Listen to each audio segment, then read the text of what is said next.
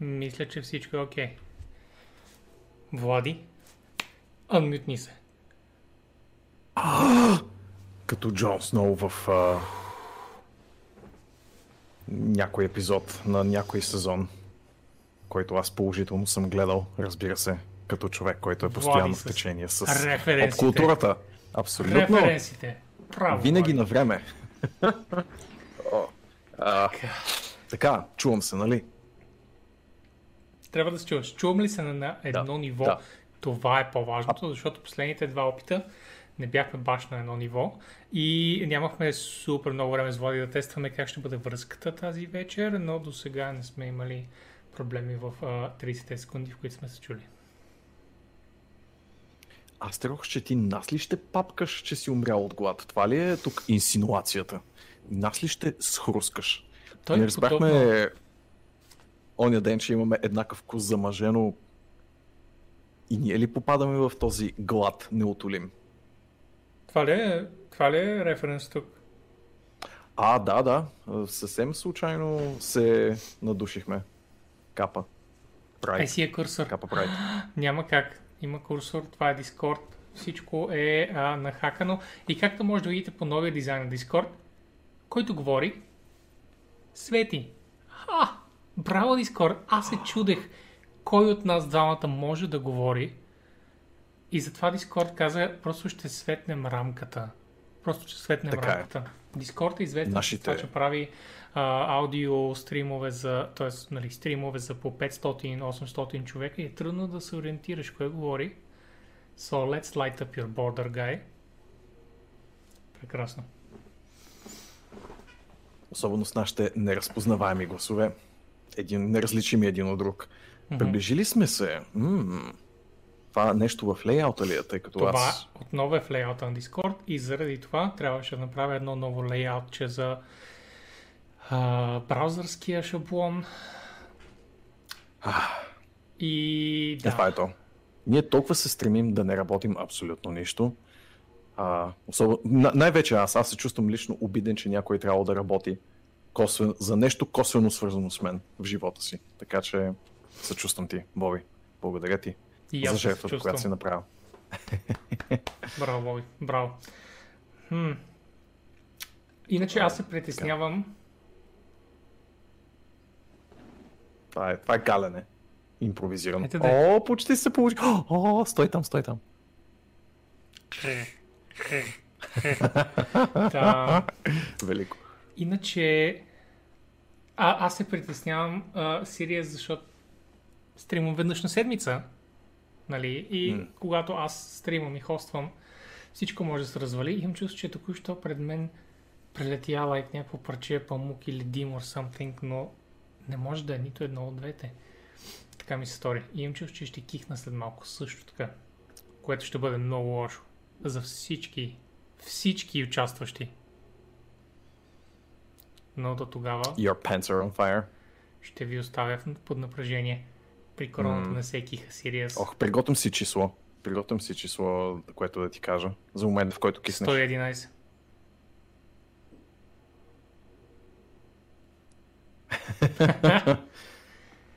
Та. Това, почвам го правих постоянно в а, гимназията. С сто и единайсет, така че да. Изтъркал съм го много като вариация.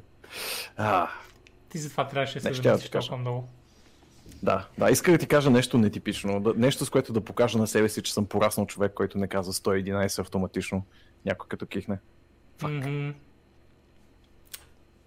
Ето, сто и две, веднага Ghost се включва. Релевантно, браво Ghost. uh, десети април, Боби. Uh. Карантината продължава. Колко пъти си излизал от вас? Ааа... Uh... Борят се на пръстите на едната ми ръка. Виждам, че тази аз имам пълния брой пръсти, се... така че Виждам, че тази това ми дава известно пространство. Да, което означава, че... в което означава, че не ти се е налагало да излизаш. Да, да. Нали, автоматично изключваме от този кръг на излизания тези, които са по някаква абсолютна необходимост и са свързани с, с продоволствие и такива неща, нали така? Или включваме и тях. Защото ако включим и някакви такива неща... излизане от входа на блока, защото до входа идват поръчките. О, окей, окей.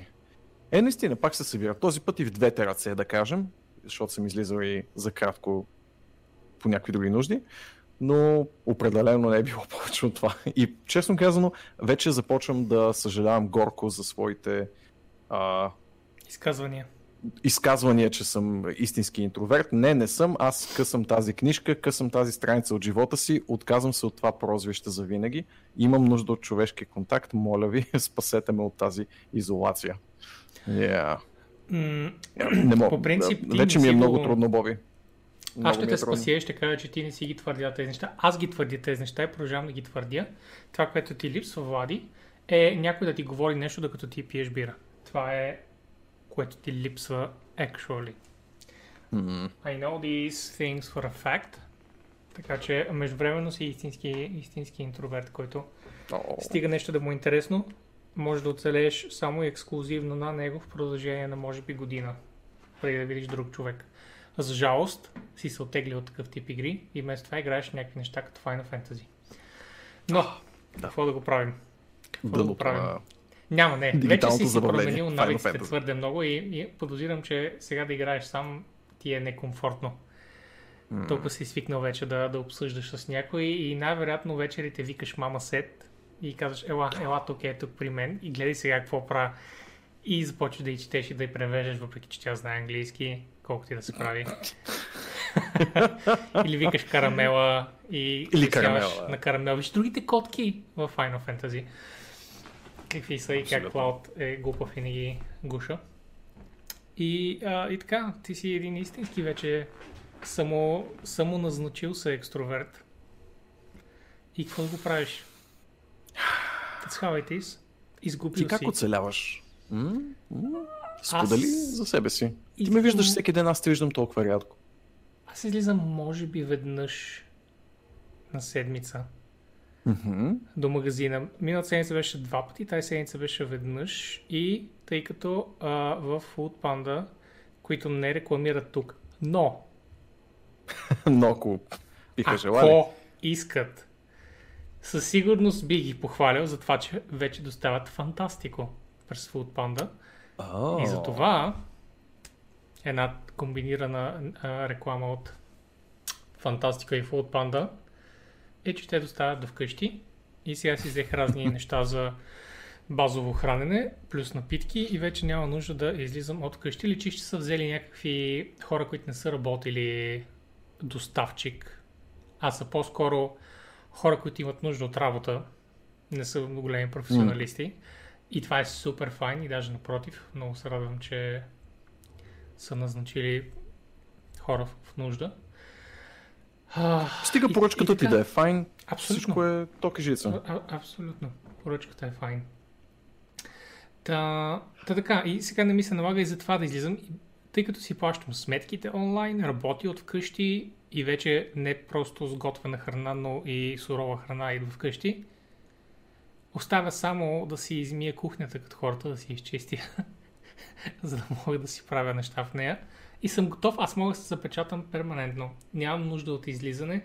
I mean, имам нужда да се виждам с you know, един-два определени човека от време на време, но какво да го правиш, такова е положението. И искам да кажа, че в карантина аз съм mm. готов. Готов. Ще се говори за Shadowlands нещата, GhostBG. Ще видиш след малко. Специално за, за тази тема имам, имам, имам нещо. О, много се надявам, да. Тъй като аз съм крайно неподготвен по нея. И разчитах на теб, но така както го надушвам, ти няма да ме разочароваш изобщо. Mm-hmm. Значи, аз не съм отворил реално, ще минем просто през лолхед темите, аз знам кои са интересни, mm-hmm. няма да гледаме... А... Ще стигнем там, ще стигнем. Първо, ти си с по-кратката тема, тъй като аз съм играл лол и ще премина от тази тема в първата ни новина, която ще бъде лол Shadowlands. Затова mm-hmm. по-добре ти да минеш сега през... О, Влади, пияница такъв. Да минеш през да. твоите игри, тъй като те са по-кратки като Зелда. и да. Final Fantasy. И ако нещо си играл отделно, супер дал, но кой знае. И след това ще премина аз. Да, ами вече съм нагазил много-много надълбоко в Зелда. Uh, Breath of the Wild конкретно. И Мога само да потвърдя хубавите думи, които съм казал и през предишни кастове, нали, в а, предишни бележки относно играта. Продължава много да ме впечатлява на каква степен е развит а, експлорейшъна в играта, т.е. изследването на непознати земи и кътчета на един много-много добре реализиран фентези континент. А, чувството за р- разходка из една жива приказка е несравнимо по-добре развито в Breath of the Wild, отколкото повечето други фентези отворени светове, които съм посещавал, и това е много-много ценно чувство. За жалост, а, Вали, правят... да, колко да. такива се сещаш off the top of your head? Недостатъчно. Установих аз, когато Правилно. се замислих по същия въпрос. Да. Точно за това а... имам аз огромното желание да подкарам Зелда скоро. Абсолютно, абсолютно. Един добър пример за, макар и не фентази, все пак псевдоисторически, е Асасина, който играеше наскоро, а, но нещо, което Зелдата прави на много по-изразено и на много, много по- а, някакси вътрешно вплетено в механиките си, е как м- всичко, с което се срещаш в играта, и всяка една задача, с която се срещаш в играта, или имаш няколко възможни варианта за нейното решение. Ам, не задължително при това чрез а, бойни механики, или е свързано с а, много внимателно наблюдение на заобикалящата реалност, до степен, до която а, не мисля, че съм срещал в друга игра с отворен свят. А, необходимостта да внимаваш къде се намираш в играта, какво точно те обгражда, а, какви точно са признаците на живата природа около теб, или А, ако щеш, и навиците на ен пи си-тата, които те обграждат, много-много създава впечатлението за свят, в който живее в момента и в който е живяно преди това. И това искрено ме впечатлява и до ден днешен, да. Много важно а, фентези. Вече съм натрупал колко стотици часове. А, не, може би стотици е грешно да го кажа, но със сигурност над сто часа съм вкарал в играта. сто плюс за нас означава стотици. О, да, да. Като... Разбира се, имам някакво айдъл време, но то не е повече от десетина часа, така че ако не греша, последно брояча ми показваше сто и двайсет часа, със сигурност сто и десет от тях съм изкарал в някаква вариация на геймплей. И играта има още доста да ми покажа, тъй като аз открих една прекрасна интерактивна карта. Ам, нали, по принцип, може би някой ще се възпротиви, че такъв инструмент въобще е необходим, но аз го потърсих и го използвам чисто от completionistка гледна точка. Изобщо не е необходим до степен, до която да си кажеш, е, добре, това защо го няма в играта. Не, това си е чисто мое, нали, а, чисто мое желание и чисто мое търсене и щение, което да извлека от играта. Колко, но от това, теб... което виждам... М-м? Колко според те би могъл да намериш без тази карта от нещата, които съществуват? По-трудно ли ще? А, може би седемдесет процента ти... от тях. Аха, да. Okay. Тоест, като тук със сигурност например, изключвам един... вход на пещера, не виждаш някакъв, да, да. някакво същество някъде, което оказва се е важно за нещо. Това искаш да, да кажеш, да, че... Да. Okay. А, тотално има и зони, които... И аз картата. Тотално има зони, в които мисля, че може никога да не стъпиш и това да няма никакъв ефект върху завършването на играта. Буквално да няма какъвто и да било... А... сюжетен, основно сюжетен стимул, ти изобщо да тръгнеш тази посока и да видиш тези места. Трябва изцяло на твоята инициатива да а, си кажеш, аз ще тръгна в тази посока, искам да видя какво има нататък. И да, това, това е любопитен подход, отново много аскетичен. Мисля, че една от първите думи, които бях използвал за Zelda Breath of the Wild, е, че има аскетичен подход към разказвачеството, ако щеш и към начина, по който ти раздава задачите, изисква много самоинициатива от теб, което не е задължително а, да се хареса на всеки, но ако си в правилното настроение и а, подходиш към играта с а, желание за изследване на свят и сблъсък с такъв свят изобщо, мисля, че много повече ще ти хареса от а, други представители на жанра, който така или иначе казахме, че не е достатъчно а, популярен, така или иначе. Да, за жалост. А, нещо свързано с точно това, исках да се върна и mm-hmm. да кажа, е, че наскоро гледах Onward, а, новият mm-hmm. пиксарски филм Onward, и Не знам колко хора в чата са гледали или са чували за филмчето на фентези филм от Pixar и е urban fantasy type, знаеш типа, но не е low fantasy, а е high fantasy. Тоест, it's urban, но са елфи и орки и така нататък. Сетих се за кое филм, че говориш така. Само, че те толкова са прераснали в цивилизация и са забравили магията и всякакви такива неща. Значи, Влади, беше окей okay филм. Дали, mm-hmm. Беше нещо от осем десет бих му сложил. Много приятен филм, определено за феновете на Pixar, за феновете на фентези и феновете на три Д, а, знаеш, а, late childhood филми. Абсолютно прекрасен филм и препоръчвам на всеки, но фентези елемента беше точно такъв, който изпитвам голяма нужда да съществува в живота ми повече. Точно този, който ти описа с... А, вижда се, че е имало минало в света, че е имало митология. А, героите се опитват да я намерят, опитват се да се върнат в нея, опитват се да живеят в нея. И има толкова много мистерия за всичко и символика и опити да, да, да отидат към мистериозното и загадъчното. И, и ти си такъв, искам да отидат още повече, защото филма свърши, минах само два часа, моите игри са по сто, аз искам да продължават напред. Нали? Точно искаш да видиш филме, повече от този свят, а не да задължително повече. повече от тези герои. World building беше прекрасен, аз не mm. видях, героите също бяха хубави, впрочем, просто mm, okay. не бяха, бяха герои за филм, не бяха герои за игра, знаеш, че историите им започват и приключват в рамките, ако историите им започват и приключват в рамките на час и половина, нямаш кой знае какво направи с тях. Да, това обикновено да. е интро. В Ар Пи Джи-тата. Да. Ако, абсолютно. Ако територията, на... Е... територията на такова развитие на персонажи е запазено за книги и за игри. Но се върна този фентази Бладмен благодарение на Onward и препоръчвам на хората, които им се гледа нещо такова. Та... Така, за Зелда исках, може би, още нещо да те питам. Да, разбира се. Напомня ли ти на старите God of War?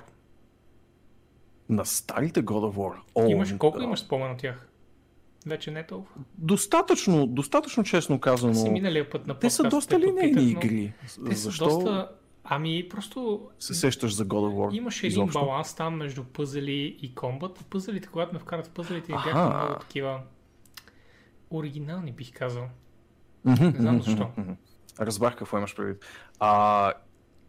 Да, да, мога да те разбера. Със сигурност а, акцентът на, върху битките в God of War е доста, доста по-развит и като цяло Зелда има семпли, напълно работещи, но с нищо, нали, не отличаващи се бойни механики. Те са а, напълно функционални и бих казал до там. В смисъл, ни, никога самите битки не са били... А, прекалено предизвикателен елемент и с това не искам да кажа, че не съм умирал в играта, тъкмо напротив. Нали, те често а, ти показват ако си достатъчно подготвен за дадено място или не, а, но не мисля, че са толкова интегрален елемент от играта, колкото е решаването на пъзели и изследването на света. Това са по-скоро двете огромни неща и най-вече изследването на света, което пък е толкова отдалечено от тематиката на God of War с нейните линейни нива, че затова толкова се очудих на първоначалното ти сравнение. Но със сигурност има много тежък а, акцент върху пъзели и баланс с приятно изпълнени, макар и да не са ми любимата част от играта битки. Mm-hmm. Марти пита доста релевантен въпрос, че сме му подарили Зелда преди време и не го е играл много, за да разбере, но за колко време може да се мине играта с известно бързане, без много заглеждане? За колко време Марти би могъл да мине? О, мисля, че и за...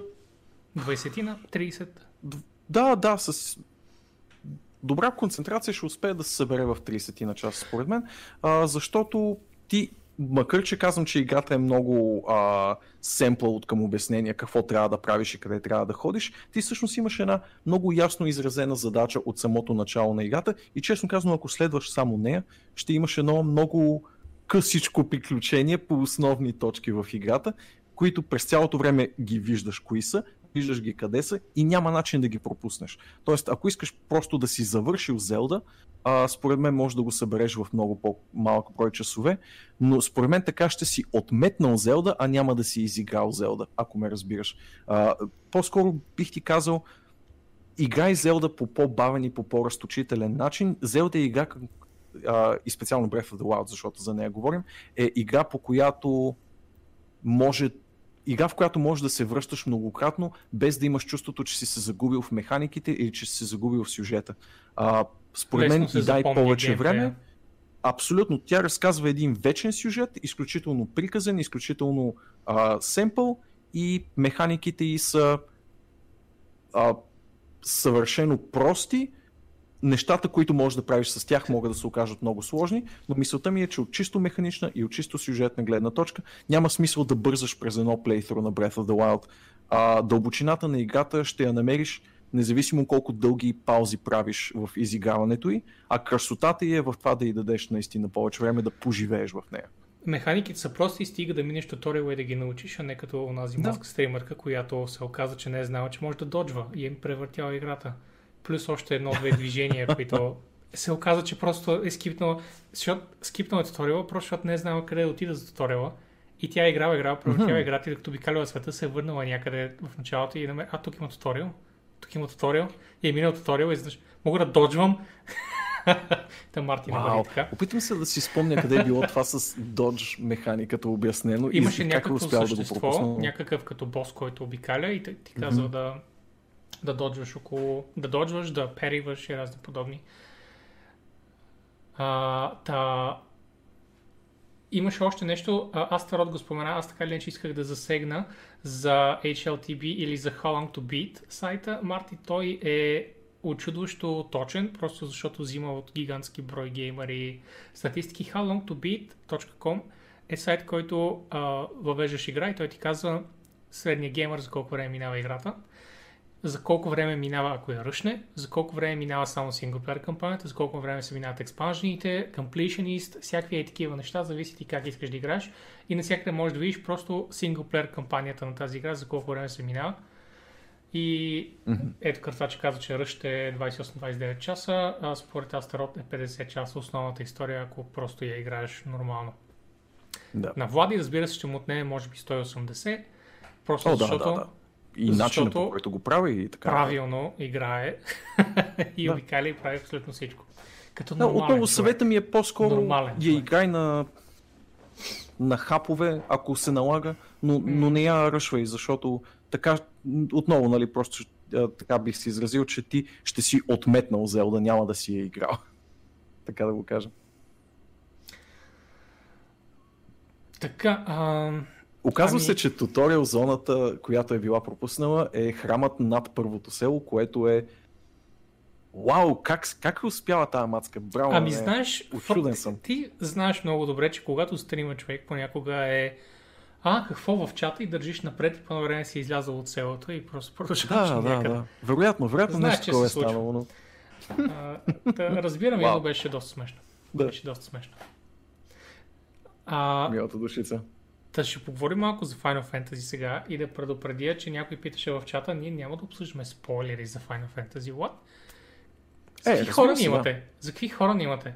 Ще говорим стриктно за колко малко характери има Клауд, колко аниме е Тифа и колко котки има в играта. За момента важни има поне петнайсет. Да, така е.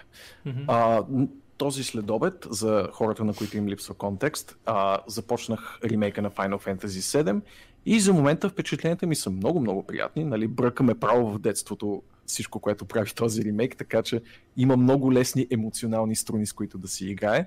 А, не знам доколко мога да дам супер обективна оценка на случващото се, но си личи, че е хвърлен много труд, хвърлен е много любов в... А, претворяването на нещо, което е безспорна класика, но и безспорно адски стара игра, така че няма начин да не се впечатлиш и да си кажеш, вау, това така ли са го мислили да изглежда на времето и просто са имали, примерно, да работят с пет не, не полигона за съответното нещо. Да, не, не а може би изобщо не са, разбира Тогава се. Тогава но... хората просто искали да релиснат играта. Повярвай ми.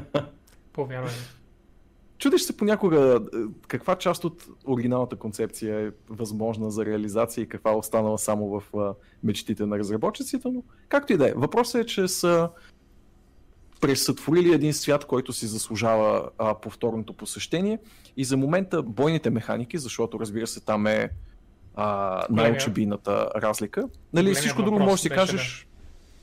Да, за всичко друго може да си кажеш, те просто са обогатили това, което е било невъзможно на времето или са само добавили повече контекст, повече сюжет, повече, а, ако щеш, аудиовизуална феерия и разбира се много повече диалози. А, бойните механики са много интересно изпълнени и тепърва ще навляза в тях. Разбира се, грам нямат общо с това, което аз си спомням от оригиналната игра, но може би е за добро. Може би такъв тип бойни системи, каквито предлагаше... Юристите да? Не са се опитали да, да провалят всичко с това, че не е ексклузивно едно към едно с някогашната бойна система. Кодова система? Ами явно са мрънкали достатъчно, че да се включи някакво, някакъв режим, който поне според мен и, и от това, което съм виждал е голямо отбиване на номера, който се казва класически и всъщност изобщо пак няма нищо общо с а, някогашната реалност, но е походови, така че ха-ха, стари фенове. Имаме режими за вас. Ех, ако а... имаше и в Blizzard един, едни такива хора, които си казват, знаеш какво? Мога се ебат феновете, какво искат. Да, да. Ще правим това, което не сме решили. Уви! Не слушайте феновете. Ей, това само ще кажа. Така, и... да, продължи, извинявай. М- Та отново аз имам за съпоставка с единствено оригиналната Final Fantasy седем, сполучливо ме закача нив, че не съм играл Crisis Core. Да, така е. Аз съм играл само мейнлайн игри. А... но ми е симпатична бойната система. Има дълбочина в нея, има разчупеност между персонажите, която а... разлика в механиките между персонажите, която на мен ми липсваше в оригиналната игра, като тук нямам предвид, нали, разлики в това, което могат да правят съответните герои, такова нещо разбира се си имаше от памти века, но в ремейка и на най-базово механично ниво са доста различни, което ме радва, защото малко или много те кара да пренаучиш някои стари навици от а, поредицата и да, едновременно ти създава това чувство за носталгия с Active Time Battle система, но същевременно я преобръща по начин, по който тя хем има, хем няма нищо общо с това, което е била. Не знам, малко мъгляво говоря на този етап и това е защото тепърва изобщо започвам играта, ще споделя повече впечатления в да идните седмици. Колко успя да направя какво? Два часа? Два часа и половина някъде, да. Не ага. Повече. Ами, Влади, мога само да се извиня, че те прекъснах с този подкаст. А, и сега като си има предвид, че трябва да чакаш чак до понеделник, за да играеш, освен ако не се случи така, че не продължиш след а, този подкаст с стрим и може би и събота и неделя двадесет и четири седем. Но кой знае? Реално, Влади си знае единствено. Нали? Но ако вие много искате... Може да намекнете, за да знае той със сигурност, че някой няма друго какво да прави този уикенд, освен да гледа още Final Fantasy. Със сигурност няма къде да излезе. А, иначе спектъра просто не знам къде е протокол, иначе бих. Но след малко ще вдигна едно, а, едно, едно друг, един друг вид протоколче за лол разговора ни. Да знаеш, uh. когато Влади приключи с еф еф седем.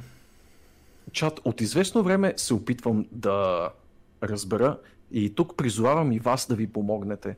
Под масата на Боби има две бутилки с неидентифицирана субстанция.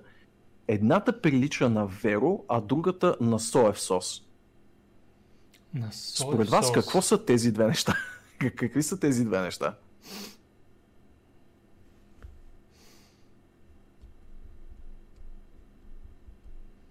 Едно е чисто, чисто, ракия и вино. М- с това лубриканти, разбира се. Два вида лубрикант за... Е за двете основни места, you know? Oh. It makes sense. It makes sense. Абе, всичко може да играе, смисъл, кой знае. Аз със сигурност не съм го оставил там, за да се вижда и за да провокира мнения. Само това ще кажа. Провокира дълбок размисъл у мен и нямах че как да не го спомена. Това е, mm. това е за мен просто голямата болка в момента. Мога Искам единствено... да отпия от предната бутилка. Мога единствено да кажа, Влади, какво е. Dance Monkey Dance.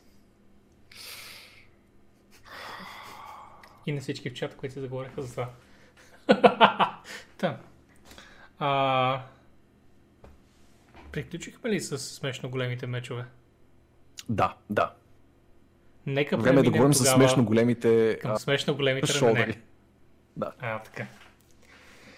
Чакай сега, едното е препарат за ламинат, другото е первол. Изи... Аз нямам никаква идея, впрочем, и двете класа. Просто ги грабнах от Фантастико, а, които ако ни гледат, ецетера, ецетера.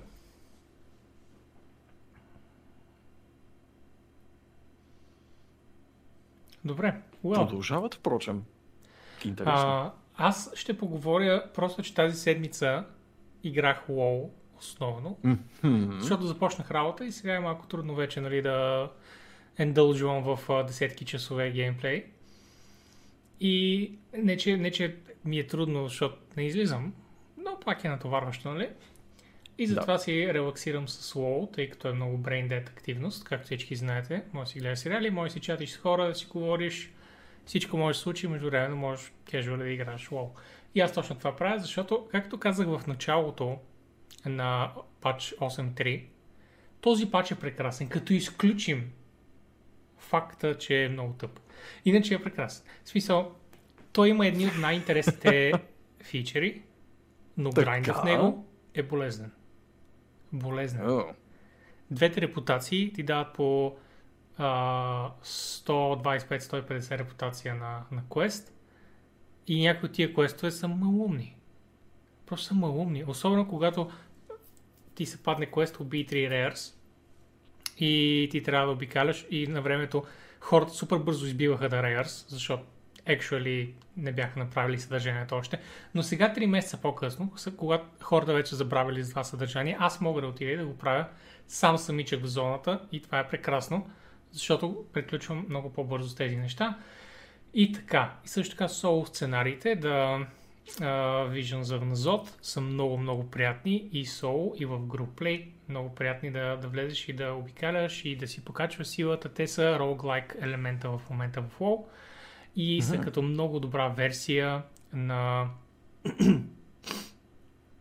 Island Expeditions. Много, много mm-hmm. по-добра версия на Island Expeditions с много по-слаби награди за жал, защото или може би по-различни бих казал, защото те са хубави награди, но много малко. А Island Expeditions ти е супер гадно да правиш, не ти е приятно да правиш Island Expeditions, а има около шестстотин награди, and I mean that literally. Ouch. И е... Just... Oh my god. Така. Mm. Малко не разбираш с елемента на ограничение от време. Във визите на Амазон най-вероятно става въпрос? Не знам. Ако те имат такова ограничение, разбира се. Явно няма, тъй като ти очевидно не знаеш за какво става въпрос. Сене ти дроп, не разбираш елемента за ограничение на време за... за... Ами, тъй като трябва да събереш всички неща, които предлага нивото под формата на награди, имаш таймер. И този таймер ти е Sanity Drop. И тъй като ти имаш а, резист на, на металото против Sanity и имаш а, покачващи се таланти, които да ти намаляват Sanity и Reduction и така нататък. И имаш отделно неща, които допълнително имаш умения и глупости, които ти работят с това сенети и се оказва, че колкото повече играеш, толкова повече се развиваш, толкова по-навътре отиваш, толкова по-добри награди получаваш, което е literally roguelike. То е repeat the same thing again and again and again and again, докато не се подобряваш постепенно. Елемента във Vision е взет от една по-елига, която действа по подобен начин. Там се копаеш все по-дълбоко в мина, тук се копае. I'm pretty fucking sure, че този roguelite елемент съществува от тридесет години плей. Знам за лигата, за която говориш, където се копае. Да, то този елемент дори си остана в... Но това е мега класически roguelite, roguelite елемент, който има в много-много индивидуални игри. Не е задължително с част от Ар Пи Джи или пое. Въпреки че са близ, близко, разбира се, защото всичките тези са близко. Като цяло предвидно да не можеш да го изфармиш бързо, тъй като те ограничава колко можеш да правиш седмично. Така е. Трябва ти да правиш дейлитата и други активити, за да можеш изобщо да отвориш тези вижънса в назад. И цялото това нещо е един експеримент за Torghast, кулата, която ще бъде в Shadowlands. За тези, които не са чели, са забравили вече, Torghast е Infinite кула в Shadowlands, в която влизаш и прогресираш колкото искаш. Тя няма, доколкото разбирам, няма лимит, но все пак Blizzard се опитва да го направи така, че да няма полза да играеш чак толкова. Просто защото иначе ще трябва да ти дават твърде gradual награди и няма да са задоволителни. Ако всеки път можеш да... Ако, ако можеш да влезеш винаги и постоянно си там и да грайндиш, eventually ще има price creep и няма да можеш да имаш достатъчно задоволителни награди. И затова гледат, ще има някакъв начин да те ограничават, но би трябвало да можеш да го правиш все пак колкото искаш да влезеш и да правиш Torghast. И Vision за Мзота е едно прекрасно демо за тогава. Мисля, че всички хора са доволни от това как се развива, особено с това, че има и endgame механики, като маските и разни други. Torghast е аналог на един фичър от Ф Ф четиринайсет и ако го направят като там, ще бъде fucking awesome. Good, good. Радвам се, че игрите имат, а, фичерите имат аналози в други игри. Защото няма как да иначе, все пак Blizzard очаква да направят нещо оригинално. Е, последното нещо, което а, бих искал да не правят, е да взимат хубавото от други места, така че... Което това, не искаш да иначе... направят. Не, не, последното нещо, от което ще спра, нали, да, да правят, е да взимат добри примери от други места. Това е... Мисля, че цялата цивилизация mm-hmm. се крепи на, на това, така че най-малкото някой... в игрите, ако спре да се прави. Взел ли някой yeah. Blizzard Challenge дънжените, защото те, те ми бяха... Challenge Tower беше любимото ми нещо в, е, в Legion като фичър. Не бях много добър в него, но god damn it. It was amazing mm. как всеки клас. Почти всяка специализация беше добре балансирана. Там имаше примерно две специализации от трийсет и шестте, които са в WoW, които минаха малко под капките. Имаше една-две, които бяха малко по-трудни, но като цяло челендж, клас челенджите бяха супер добри. А за тях пък прототипът беше Warlock челенджа в края на Катаклизъм с зеления огън. Mm. За тези, да, които да, си спомня тогава, а, в края на Пандария, извинявам се, там трябваше да фармят за една книга. И когато нафармят книгата и отидат и говорят с едни Warlock тренери, се отваря портал към един към един а... голям демон. И имаше хора, които с месеци не можеха да го бият. С месеци, въпреки gear creep-а, за който говори в момента Play. В края на патча бяха изключително тривиални Mage Tower Challenge и хората пак ги фейлваха. Значи не са били тривиални Play. Това е малко елитист от твоя страна. Хора, които са играли двайсет години WoW, да, разбира се, те ще имат много добра идея как да ги минат. Но първо изиска супер много време, защото трябва да се гирнеш, да гирнеш абсолютно всеки аут в релевантните му специализации, ако искаш нали да ги вземеш всичките. А, и Б, трябва да стоиш и да тренираш като идиот. В смисъл, аз съм го минал на трите ми специализации на Хънтър и го минах на една специализация на Мънк и просто нямах време да се занимавам. А тогава имах свободно време. Така че purely да time investment е достатъчно да, да те накара да фейлнеш Play и Elite is jerk. Ха, така. Play е твоя апгрейдвана версия. Впечатлен съм. Не си много сеси, може би прочим. Като самочувствие. Не си ял сеси шоколадчето, Play. Може какво си хапал тази сутрин? Не ти искаш да кажеш, че хората не мислят и не следват елементарни написани тактики, а се опитват да брутфорсват за Ди Пи Ес button, buttons, I don't know. Знаеш, че не е само това, имаш тактики, които трябва да се пазват, защото там буквално те one-shotват механики. Тъй. А... Аз имам забавна история, впрочем, точно с Mage Tower, за това е последното нещо, което ще вметна. Аз да? го бях правил само с е, единия герой и едната специализация, която ме интересуваше към момента в Легиона, но си спомням, че четох едно overview а, преди да излезе на а, официалния сервер самия патч и имаше такава бележка към съответния чалендж, че така и така, има два легендарни предмета, които правят цялото нещо супер тривиално и аз си погледнах инвентара. Имах примерно точно тези два предмета и още някакви легендарни, си казах, а, и да, one-shotнах си моя Tower Challenge в деня, в който излезе. Беше много приятно. Вау, това също абсолютно, го има. Да. Наистина ти трябваха много имаше варианта да направиш. Имаше так. Вариант да имаш точните легендарни, че да стане адски тривиален чаленджер и така се оказа Аренджизъс, че ме е благословил, че аз имах точно тези предмети. Mm-hmm. Good old days of Legion. Well, сега ще минем с теб. Mm-hmm. На секунда. Да видим mm-hmm. дали ще стане като хората. Добре. Може да видим горе във ъгълчето.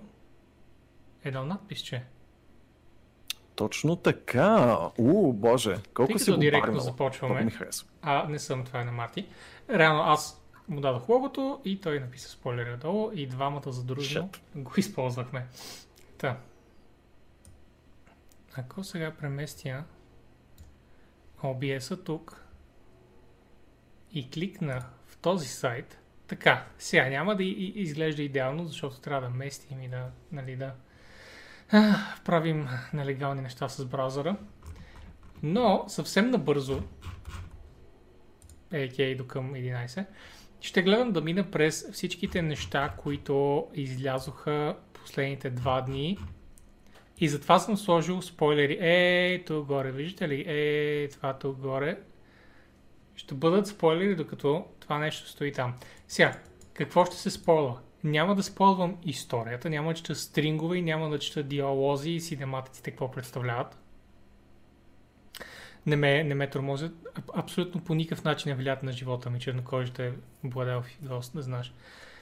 Just по никакъв начин. Не знам лорвайз какво означава това, но честно казвам, не знам защо първоначално са и златокоси елфи, така че не ме притеснява това, че са и чернокожи изведнъж.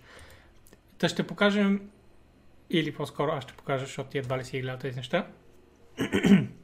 Nope. Маунтове, доста арт, разни предмети, малко скриншоти от зоните, малко някои механики, е такива неща. Ще, ще, ще демонстрирам.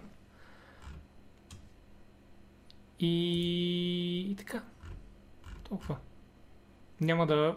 Нали, ще, ще видим някои персонажи, но basically съществуването им и моделите. Та така, толкова. Мисля, че е окей. Да започваме с, с коментирането. Първо ще кажа, че връщат се тиер сетовете, не в първия пач. И това нещо може да... Някои хора да, да се зачудят малко защо е така и това е защото реално от Пандария насам не сме имали тиери първия пач. Така че винаги започваме с Mythic Level Gear в uh, първия рейд от четири експанжа насам. Реално само би еф ей нямаше тиери, нямаше клас тиери, сега се връщат, но по модерна традиция няма да бъдат в, в първия пач, в първия рейд. Тъй, не знам колко назад трябва да се върна и май се върнах твърде много. Мисля, че някъде от тук започнаха нещата. Yes, no. Mm-hmm.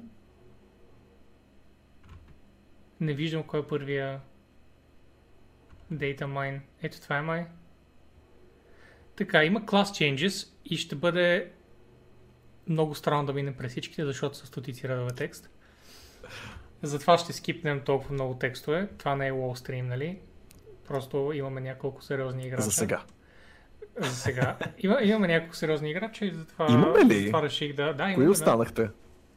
Ами, имаш има около пет-шест в чата. В екипа а, сме... в чата може. Да, да, аз в чата говоря. Иначе в да, екипа да, да, okay, има okay. може би трима или четирима.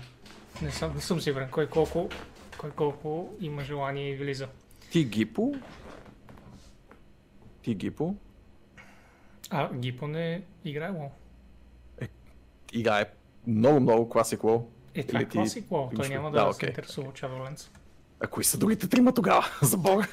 Ами, Нора играе и по принцип играе кралицата, но не играе от някакъв месеца. Ти каза сериозни играчи. Те вече имат повече часове от те, Влади. И двамата. Окей, окей, sure. Sure. И разбира се, ако Макс се върне. Е, да, окей. Okay. Макс, ако се върне. Това е Shadowlands. Макс може да се върне. Play, разбира се, играе... А, не знам колко много, но играе също много. А, та така. А, хънтърите, а.к.а. само единствено аз, могат да се радват, че да Pet Stable се увеличават многократно, най-факинг после. Буквално от години насам не съм теймвал повече от един пет на експанжън, защото просто няма място в The Stables. Аз имам rare, rare pets в тези Stables. Имам петове от ванила. Така че няма да ги разкарам по никакъв начин. Може да си гледат работата Blizzard, просто няма да им те имам новите петове, но ето най-после ми го правят това нещо. Правос. Така, връщат се uh, Two-Handed Frost Dead Knights. Това са от официалните блогове на Blizzard тези неща. Ето тук ще отворя. Те пуснаха около... Е, браво, бе. Защо просто не линкнете... Ех, Защо просто не линкнете официалния блог? Няма значение. Как защо? За да се стои повече на сайта, Боби. Знам, знам. Ох. Специално Lowhead, въпреки че ги уважавам като източник на новини, са невероятни а, броячи на кликове. Просто това са by far, by far най-големите броячи на кликове в интернет е. Изобщо. И тук говорим и включвам Looper а, в, а, в, в, в, в, в това и Mojo и всички е такива супер алчни, алчни сайтове. Lowhead абсолютно ги доминира. Доминира ги. Но така, добре, е така. Така. Те имаха че... даже известни проблеми преди заради тази алчност, защото бяха включили един неприятен кръг от рекламодателски сайтове, които много експлойтваха и така нататък. Да, да, да, имаха големи проблеми в това отношение, но да, да не се връщаме към тея. Радвам се. И релевантни теми, така или иначе. Връщат, за тези, които не са, не са разбрали, връщат супер много стари умения. Много стари умения връщат. Ето тук сред Dead Knights може да се види Sacrificial Pact, Blood Tap, Relishing Blood. А, добавят, също така махат забраните на много умения между специализациите.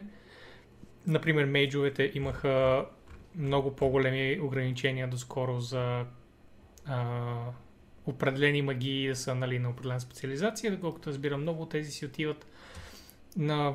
Всички класове се връщат някакви умения от Vanilla и Burning Crusade и Wrath of the Lich King, които са били прун-аутнати, защото пък допреди няколко години беше проблем на Blizzard, че имах твърде много умения, които не са част от битката. Лява част от страницата е изрязана. Не, баш е изрязана, ама в смисъл така ще е. Какво да го преща? Нищо, нищо няма там, кой знае колко релевантно. Съвсем малко се вижда, ние така лен, че гледам предимно картинки. Но знам, че е така стара. Просто трудно се оправя. Трудно се оправя. Uh, и също така говориха за Bastion and Kyrian Covenant в официален блог. Mm. Това Kyrian uh, е една от четирите големи фракции в Shadowlands. Различните им неща, разбира се, няма никакъв смисъл да, да навлизам в подробности. Тук са показани Leatherplate и Cloud сетовете. Върху Кулпиран, Female, Zandalar и Troll. Прочети само вметката ми, а, но попаднах на коментар, че фенбазата е недоволна от разликата в силата на уменията, които тези да. Фракции дават. М-м. Те не знаят разликата. Те са недоволни от факта, че ще има. Значи, м-м. първо да довърша този блок. Ето този да, маунт да. Се взима. Това е много яко. Доста е блок, а, да. Да. Те ще имат много... много умения, които се развиват. И имаш, има едно умение пър фракция, което ще има всеки човек, който е част от тази фракция. Тоест има а, четири умения разделени между фракциите и те са си техни умения. Кириан ще имат едно тяхно умение, което ще има всеки човек присъедини се към фракцията. Но също така класовете ще имат допълнителни умения, базирано на това към коя фракция са се присъединили.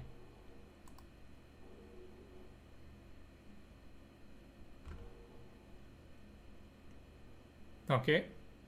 Okay. Okay, okay. Аз съм Хънтър. Влизам към Кириан и получавам умението, така. Може да се превръщаш на вълк и да тичаш бързо. Така. Шамана с мен също го получава, защото се присъединил към Кириан. Warlock-а също го получавам.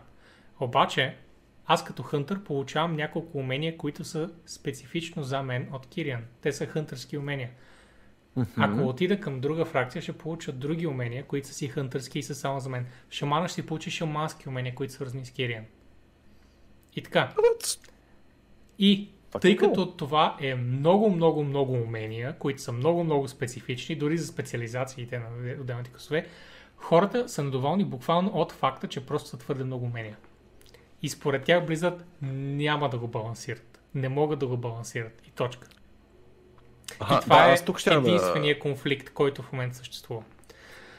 Mm-hmm. Защото те не искат да се наложи ти, ако си Fury Warrior, трябва да се присъединиш към Vampire и да си точка, там, защото, защото едно от уменията им е много важно за типа клас, който ти имаш и уменията, които ползваш, нали? Е, от това се притесняват хората. Да. И което е по-лошо, са наследили от би еф ей това мислене, защото би еф ей, алфата и бетата бяха много-много лоши от към обратна връзка от Blizzard. Blizzard казваха, тия неща ще се оправят, да, да, да, всичко ще работи яко. Other right traits, great feature, играта излезе и беше пожар и не можеха да го потулят до осем точка две примерно. Беше mm-hmm. отвратително. И признаха на комьюнитито с много дебели блокпостове, че окей, да, признават, че не са слушали добре по време на бетата, не са дали достатъчно време. Момента, в който системите са влезли в бетата, вече е било късно да се променят, защото ланча наближава. Да, мисля, че сега искат се първото нещо, вместо наградите да бутат, първото нещо, което искат да вкарат с системите още по време на алфата и тогава да лънчнат бетата, като вече са получавали фидбек. Още в началото на бетата искат да вече да са променяли неща based on feedback от играчите. Играчите, разбира се, са мега скептични, защото Blizzard никога не са правили хубав expansion, Legion, Legion. Явно беше толкова отдавна Legion, че хората вече събрали, че Blizzard могат да правят добри неща. И е просто много голямо недоверие навсякъде. Да. Гигантско да, недоверие. Ясно. И каквото и да предложи сега Blizzard свързано с Power, хората са м- doubt. Не можете да го балансирате, вие не разбирате от игри. Не. Там идва всичкото. Сега те първа алфата тръгна. Тръгна вчера, стана двайсет и четири часа горе-долу. Да, uh, Таванът в момента е петдесет и три. Таванът в момента е петдесет и три лева, така че няма да разберем много за системите. Малко в малко ще отключва, шейсет лева е новия максимум. И тогава ще разберем играчите какво мислят реално за тези системи. Та, The New Starting Experience е още един от официалните блокпостове. Те пуснаха пет шест. Uh, The New Starting Experience е нещо, което мен ме вълнува много. As an experienced player за нови играчи. Влади, аз съм докарал много хора в WoW.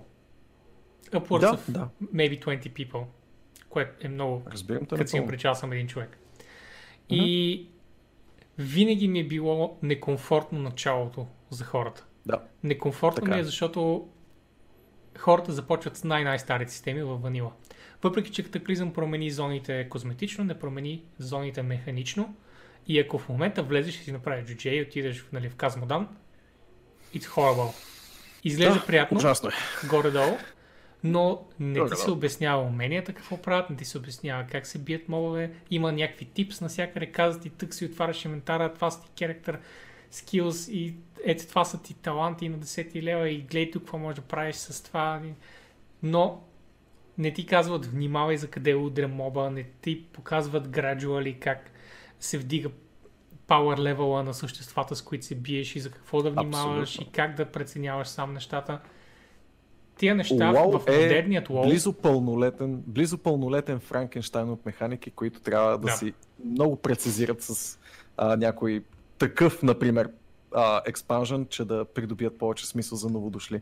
Едно от малкото неща, които изобщо съм споделял с лол екипа в рамките на BlizzCon, е, че именно The New Player Experience, като човек, който айде да не е бил никога нов-нов в WoW, а, често се прави големи паузи и после се връща към играта и запознаването или презапознаването с механики е болезнен момент в самата игра. Какво да говорим за хора, които тотално се сблъскват за първи път с нея?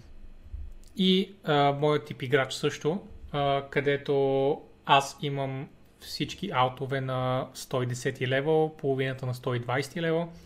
Аз знам, че The New Play Experience е абсолютен шит. Абсолютен шит.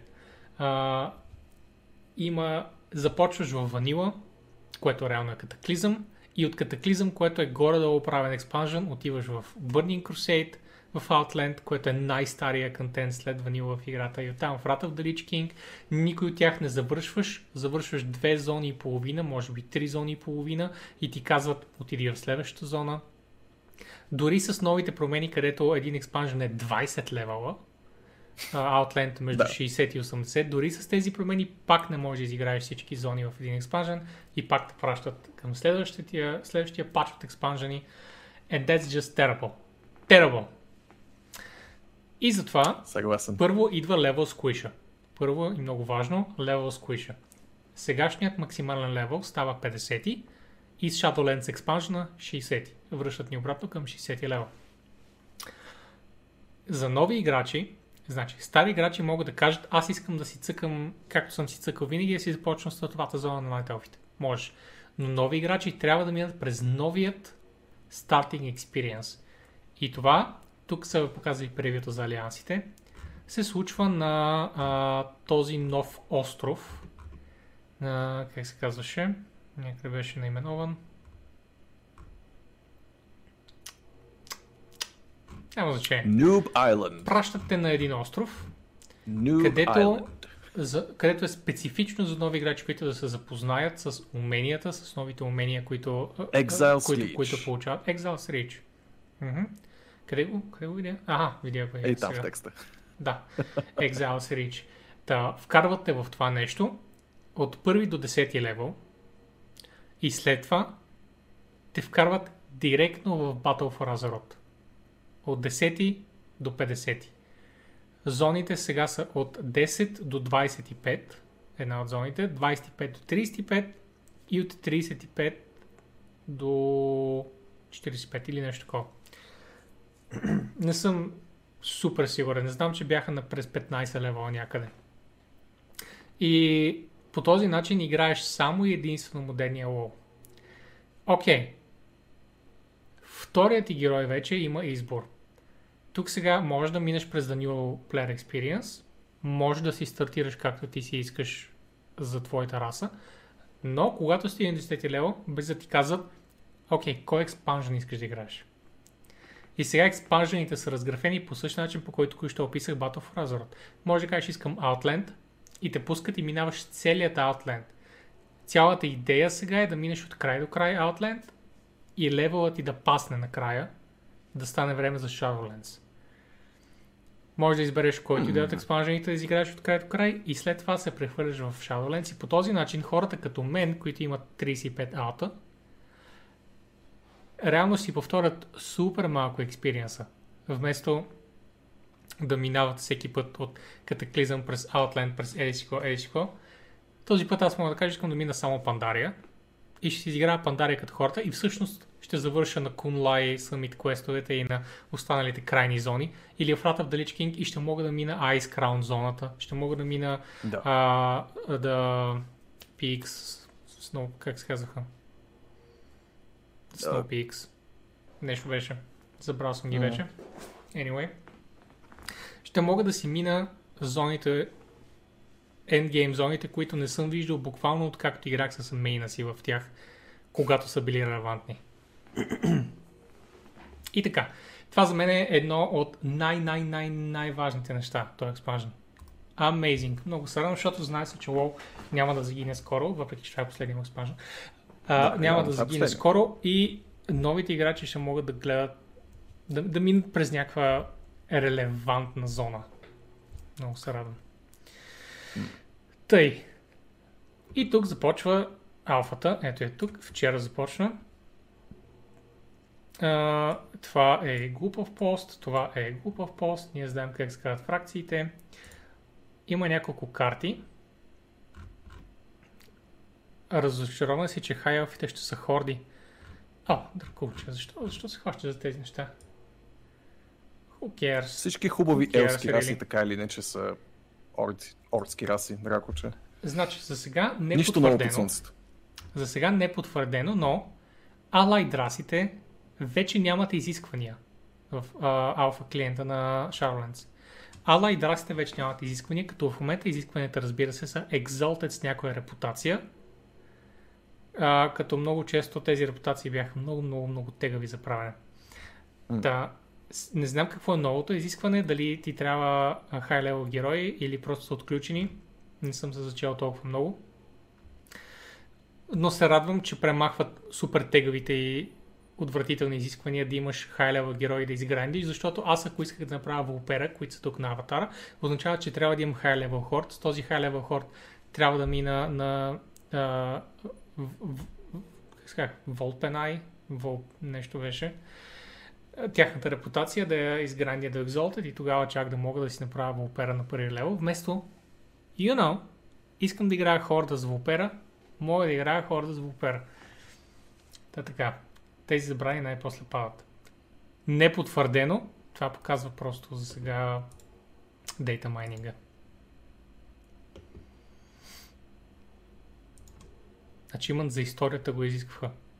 За историята, кое имаш пред стартовата им, стартовата им мисия или какво? А, така, Shadowlands сценарио Steps Include Тиранда. Ето тук те обичат да спойлят директно с заглавието, но ами така или иначе знаеше, че Тиранда нещо ще направи. Ако хората са изгледали края на пи еф ей, беше много незадоволителен за мен край. Въобще Тиранда като герой от Legion насам е абсолютно малумна и често казвам се надявам да приключи историята и в uh, Shadowlands. Стига са я мъчили, стига са мъчили елфите, най-елфите, просто да ги изтрият от лол и да се приключи. Ох, миличките, да, така е. И... Има така. Една новина, която веднага ми се забива погледа в нея а, и това е, че ще има контролер сапорт в да, лол. Так му стигнах до, до тук.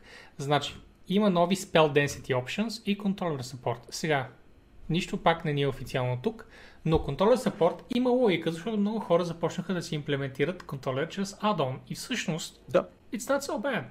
Като си има преди, че в някои игри, които играх напоследък, можеш да си смениш с клавишна, с комбинация на контролера, можеш да смениш целия мапинг на контролера с още нови умения, можеш да имаш една комбинация за стандартната ти ротация и умения и след това да смениш с някаква комбинация и да имаш, примерно, utility бутоните ти на нов мапинг. Въобще, ако искаш да играеш с контролер, сигурно ще намериш някакъв начин да играеш с контролер. И се оказва, че console porting coming, мани, така честно много съмнявам.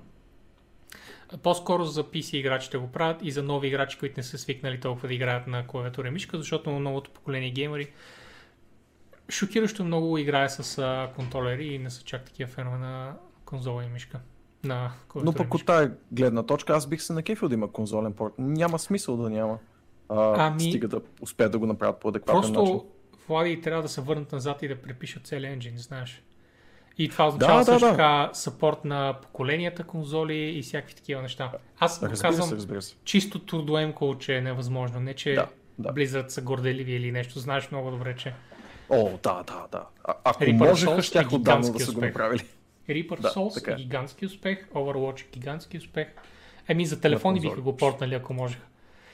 Но it's just a huge overtaking. Докато другото Spell Density опциите, нещо много хубаво е, че вече а, освен, че можеш сам да си настроиш Spell Density-то, това колко много да ти се виждат магии по екрана, можеш mm-hmm. да, да кажеш, искам да ми се виждат, но да се лимитира до еди си колко кадра в секунда. Ако стигна тези кадри и падне надолу, нека се лимитира Spell Density-то автоматично, което е супер яко. Това нещо трябва да има в много игри. Просто казваш, искам да таргетна този еф пи ес и ако падна под него, нека играта самостоятелно започна да изключва или намалява видео настройките да, си. Да, много хитър фичър. Amazing. Браво. Amazing. Тъй, продължаваме нагоре. Новите карти. Така, това е общо взето в света как изглежда картата, как изглежда картата една, една до друга. Разбира се, са без хубавата облицовка. Хубава облицовка за Bastion има, но пък не е неразкрита, така че пропускаме. Ето я на Maldraxxus. Това е вампирската или не мъртва по-скоро. По-скоро не мъртвата дредлордска, дредлордска част, ако помня mm-hmm. правилно. Да, а, да. Raven Dread е вампирската, това е тази. Даже има един прекрасен гаргойл в центъра. Да. И Ardyn Wildskата, която е магически същества, такива дървесни дриади и алтернативното нещо като лилавата алтернатива на The Emerald Dream. The Emerald Dream, бидейки зелено, това е лилаво и затова е неговата противоположност в The Dead Side of the World, of the Universe. The Purple Dream. The Purple Dream, можем да го да речем. Purple Nightmare, не да Nightmare Play, тук няма от Gods. А, и това е The Maw, където се пращат душите на изгнание, тези, които са били лошите хора. Там ще виждаме злодеите в Лол, в The Maw. Ето там ще отида Play, след днешния ден. Нали обратното на Dream? Ма не е обратното на Dream. Обратното на Dream е The, The Emerald Nightmare. И това беше кофта. Exile's Reach е тази зона, алианската стартова зона, като ще има и зандаларска стартова зона от другата страна, при ордата. The Purple Walk направо. Ау, oh, шет. И някакви други супер рандъм карти. Виждам, че тук има, според мен това е рандъм генерация за, за нива, най-вероятно свързани да. С Торгаст. Много ми Торгаст, напомнят да. На Diablo генерацията mm-hmm. на нива. Да. И така, стандартна технология. Парчета, които се слепват по... Така, тук имаме оръжията. Значи, това, което сега ще видим е, че всичко е разделено на четирите основни тематики. Аз все още не мога да запомня имената на фракциите в интерес на истината. Uh, е, да. Кирин, uh, the uh, Purple Dryads and the uh, Ventir и там още там Undead Guys. Няма значение. Въпросът е, че... Vampire Dudes, Demon Dudes. Mm-hmm, mm-hmm. Въпросът е, че всичките неща са сега разделени на тези четири, тези четири тематики. Боби. Да, значи хората... Това е много хубаво нещо, което се случва в момента, защото има буквално за всички по нещо. Значи, първо има за nature хората, през а, тези друидските дрядски зони. Ето тук, например, една каска за... Или по-скоро щит, това да, щите за тези хора. Има за... The Edge Boys. Uh, има yes, за yes. The Undead Boys. Това е от The Undead Boys. Ето това май е от The Edge Boys. Не съм сигурен. Те малко ми се припокриват на мен. И има за The Angel Type of Boys, които искат да изглеждат, mm. които искат да са като Uther, който, by the way, е тук. За винаги в сърцата. Ето, Вълчо, може да не видиш арта с чеф, но ще видиш. Ето ти Edge Boy, Edge Boy Maze. О, това е много Edge, даже си има вегишки, и... много симпатично. Ето ти Goth Maze, също така. Ето mm. ти Nature Maze and of course Angelic Maze. Това са четирите тематики, мен супер много ме кефят и трябва да ти кажа, дори има един плейтски сет, който много напомня на The Lich King сет. Влади, този сет ще бъде навсякъде. Навсякъде. Ще бъде първото нещо, което биде събрано от Plate, Plate Wearers. Убеждавам те. На вас коя зона като идея ви харесва най-много? А, на мен ми харесват Кирин и Друидската зона и след това другите две ми харесват еднакво по-малко. Но не много по-малко. Харесват ми, просто естетиките на другите две ми харесват повече. И са ми малко Edgelord, както казах тези. Личи си, че, че са правени за Warlocks, Demon Hunters и разния такива. Dead Knights. И всъщност изкопаха много голямо количество оръжия, by the way. Много голямо количество оръжия и брони. Този чук е много личкински. It's gonna be great, it's gonna be amazing. На мен ми допада вампирската фракция заради препратките към Ravenloft от Dungeons and Dragons. Не мога. Okay. Много са ми близки. Ще може да се върнат всичките, ще може ли да се случва фракция за completion? Бопи, доколкото разбирам, аз съм на най-правилното възможно място. Съжалявам, че те прекъсвам, но ти се спря точно на Crossbows. Ох, много обичам. Много обичам. Обичаш Crossbows? Ти ли си човек? Mm-hmm. Окей, аз намерихме съм Crossbow човека. Намерихме го. А. Ето по един Crossbow на фракция. Не, всъщност не виждам Ardyn Wild. Арден Лоцки. А, как, как се сетих интуитивно. Та, и все пак да отговоря на Play. Да, могат да се сменят with a penalty от това, което си спомням Play. Но that's up for discussion. Точно това иска да наблегнат Blizzard. Според тях ще бъде доста тъпо, ако можеш лесно да смениш фракциите. В смисъл не е като да смениш таланти. You know? Би трябвало mm-hmm. да е undertaking да смениш фракция. Както беше, ако си спомняте в Burning Crusade, когато трябваше да смениш между Алдор и а, как бяха, как бяха буладелфите там, Scryers. It was a bit of a grind. Предполагам, че тук ще е нещо подобно, дори може би малко по-трудно, една идея по-трудно, но официално ще можеш и Blizzard се услушват за аудиторията колко повече ще иска да, дали ще е по-лесно, дали, дали да е по-лесно, дали изобщо да можеш да ги смениш. Ултимът ли иска да чуят хората какво ще кажат и какви аргументи ще предложат. След като това ще е зоната, където е всичко мъртво, това означава ли, че в Shadowlands ще видим и духа на стария Blizzard? О, гаде, не, но StarCraft Ghost е там. Oh, както wow. и твоето детство, Вълчо. О, oh, shit. О, гадем. И да, лъковете са... Mm, mm. Не съм виждал толкова хубави лъкове от бая време. Така. Uh, New Abilities. Има много, много, много, много стримове тук. Само ще отворя и ще скролна и така. Даже ще си цъкна механичния скрол. Ау, ау. Започна да им пада сайта. Или просто отворих твърде голям. Просто отворих твърде голям прозорец. Те дори не могат да рендерират като хората прозорец. Виждате ли? Не, не виждате отстрани колко е голям скрола. Но, let's just say there are some class changes.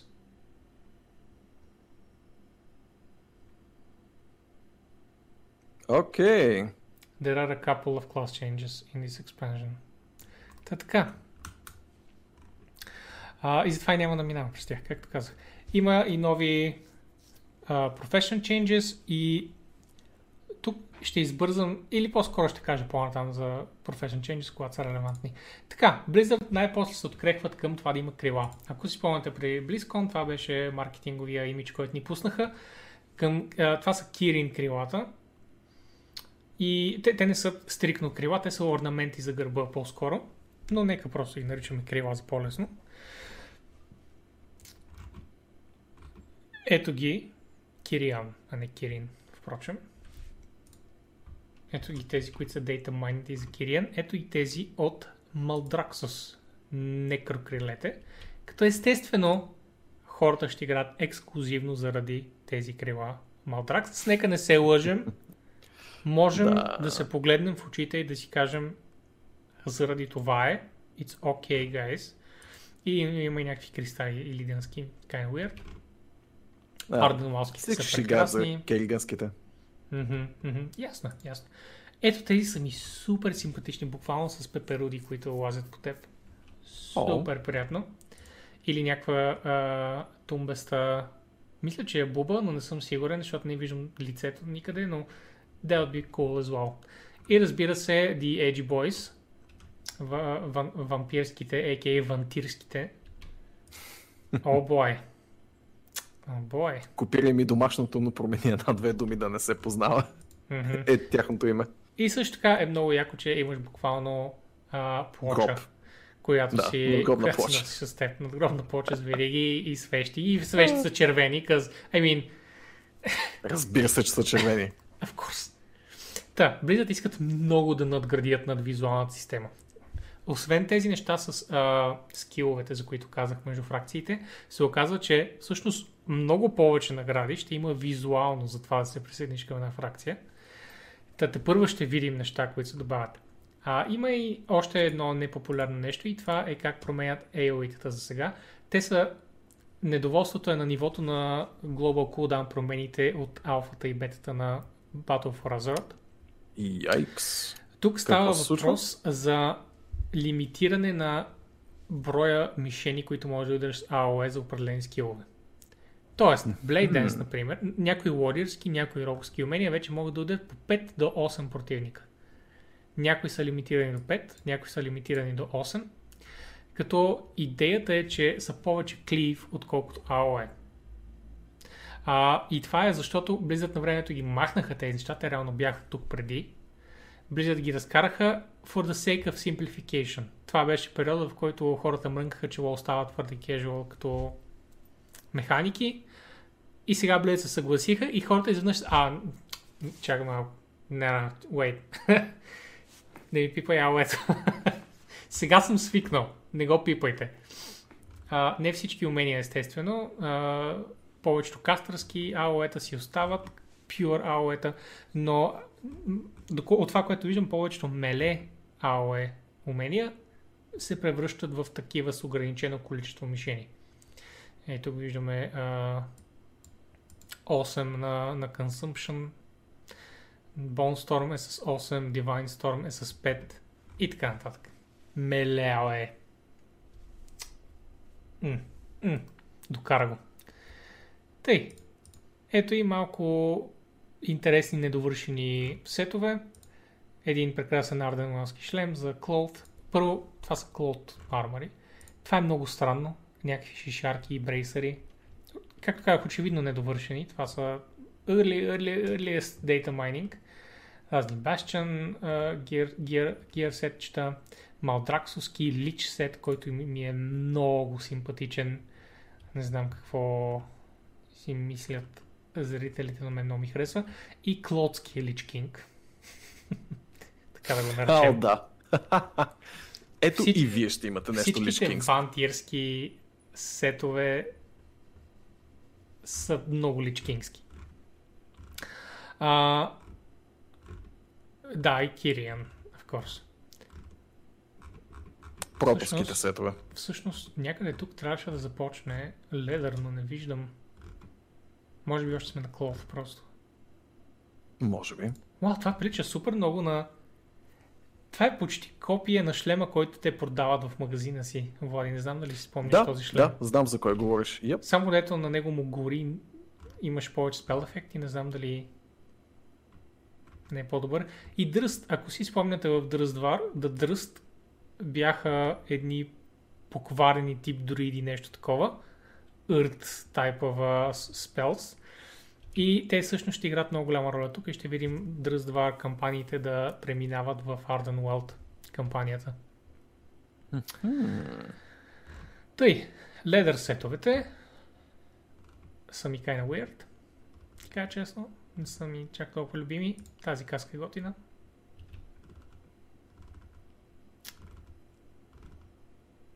Просто ги скипваме набързо, защото, I mean, who cares? Мейл сета, където съм аз, сега тук вече ще наблегна. Да, разбира се.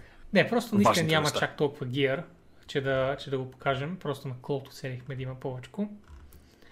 И uh, Plate, това е странен Plate шлем, но, но пък много ми харесва, че Plate армора на Ardenweld е буквално едно голямо дърво.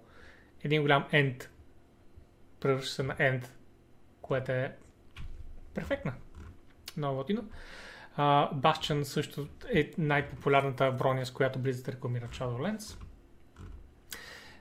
Малдраксовския сет е много badass. Това е много хубав Dead Knight сет. И разбира се, The Almost Actual Lich King set от Vantier. Almost. Тук специално по краката, рамото, it's just identical. Добре. Ева. Нямам търпение да ги разгледам. И да ги видя довършени всъщност, защото все още не са. Тъй. А, я видим сега има ли какво да, да скипваме. Музиката няма да пускам очевидно. А, това е много кратка новина за Drums. Има идея за нови Dead Knight Rune Forging Spells, което е много хубаво. Dead Knight-овете могат да енчантват оръжията си с специални Dead Knight руни. Well, никога не са били апдейтваните. От както има Dead Knight са едни и същи, които е kind of weird. А, очаква се да може да има някакви нови. Така, малко кириенски модели. Така, това са corrupted кириените. Не са, не са баш corrupted, ами те са they've fallen from grace, защото всичко е много анжелик там. О, сенс. О. Много смиличък. Благодарим. Да, много. Dark Paragon Kyrian. И има и Kyrian Maw. Това са тези, които са били пратени в The Maw или затвора за души. Виждаш, че имат няколко версии на Ooh. противници, Кириан противници. Ето го стандартния Кириан Female. Така ще изглеждат в Bastion, което е големият им град. И сега, като видите горе-долу какво представлява. О, те си бяха от самото на BlizzCon. Те си ги спомням. Защото си го играл. Да. Та надолу са просто същите в различни дрежки и аз се радвам, че има много голямо разнообразие всъщност, за да може да не изглеждат абсолютно факин еднакво, като се разходиш из града. А, женските модели ми са ми много симпатични на мен. Много са много са ми strong independent woman.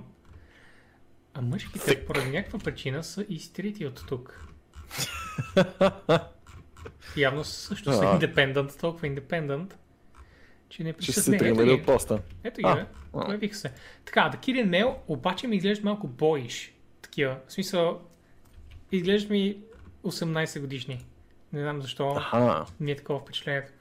Но едно е ясно и това е, че те са а, фьючеристик гръцка митология. Ми изглежда цялото да, нещо. А, прическите им, стойките им, орнаментите по тях, цветовете на броните, всичко ми е много древногръцко и това много ми допада като естетика. Много ми допада, много обичам този тип, а, както казах, естетика.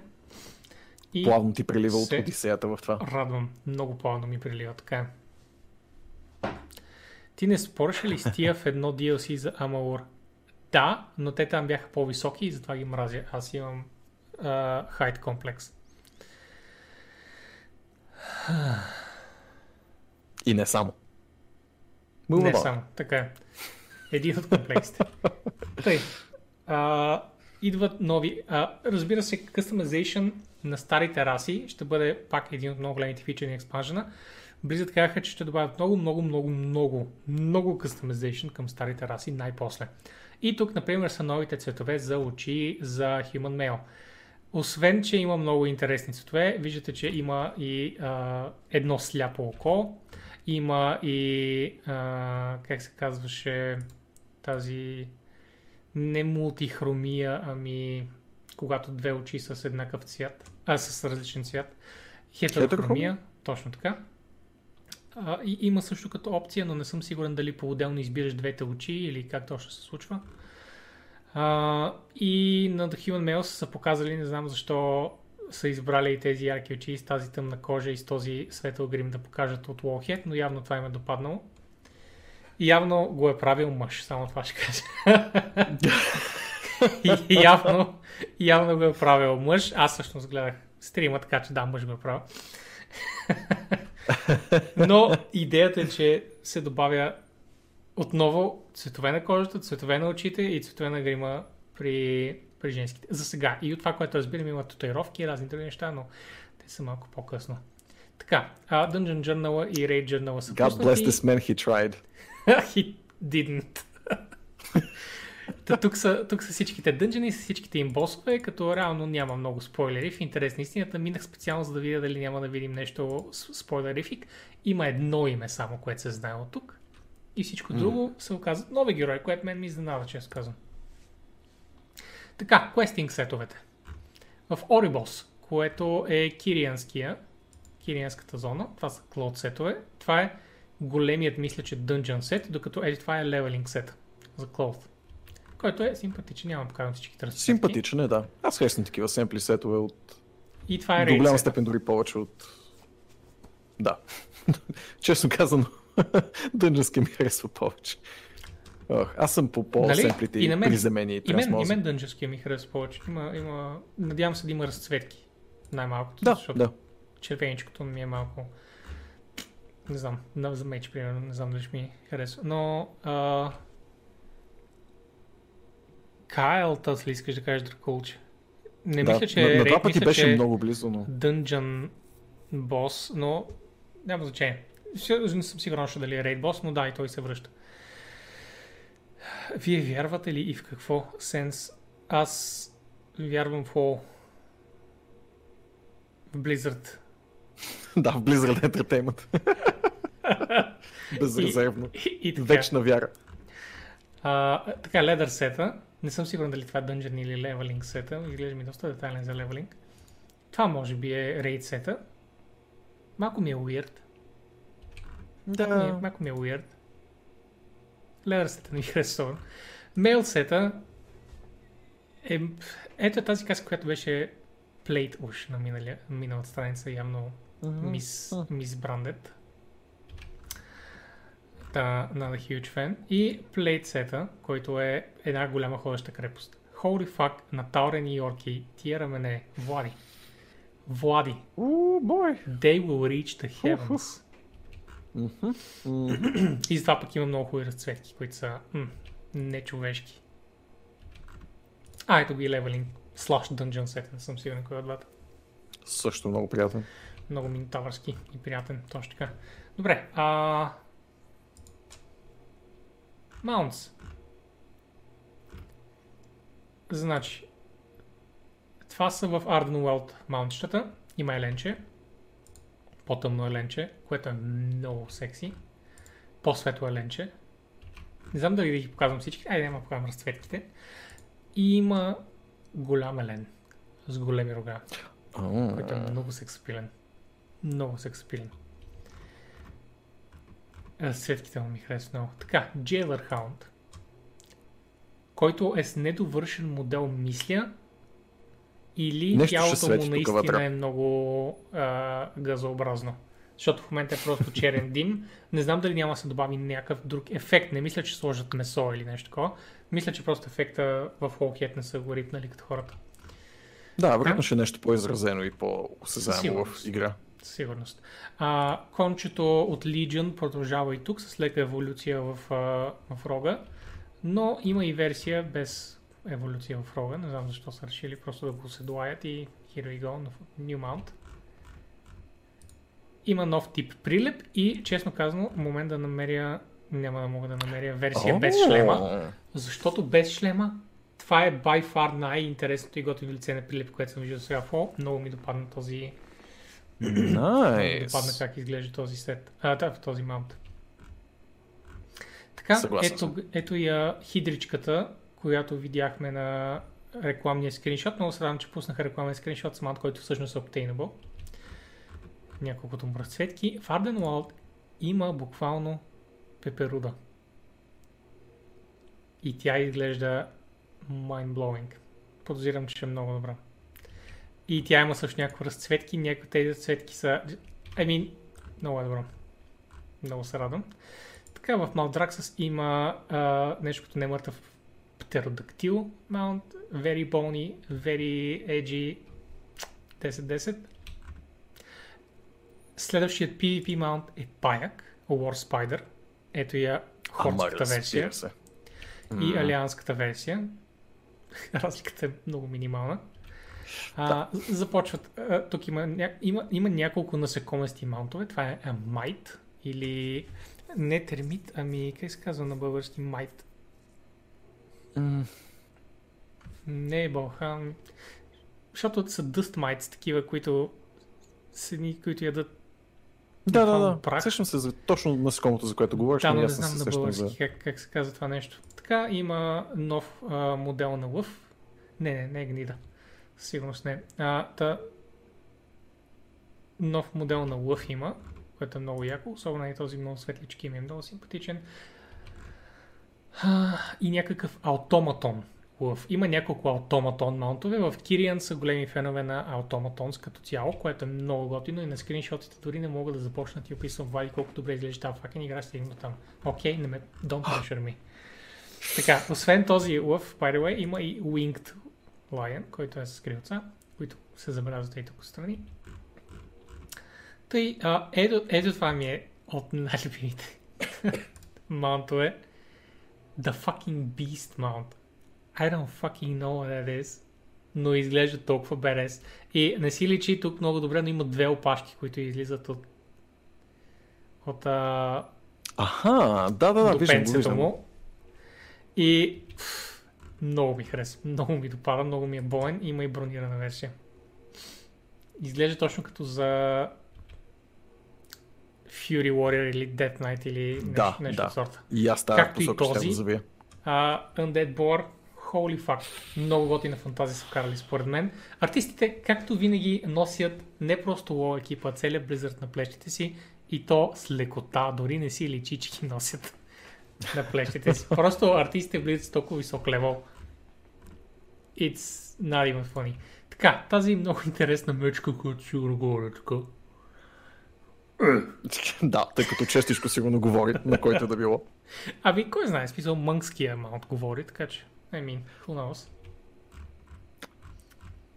Хареса ми лекия вампирски елемент в нея, много е приятен в мечок, mm-hmm. с тези издължени ушета и червените очи. Мисля, че ще трябва да рефрешна, за да видя останалите неща. Ох, тази цветка е прекрасна.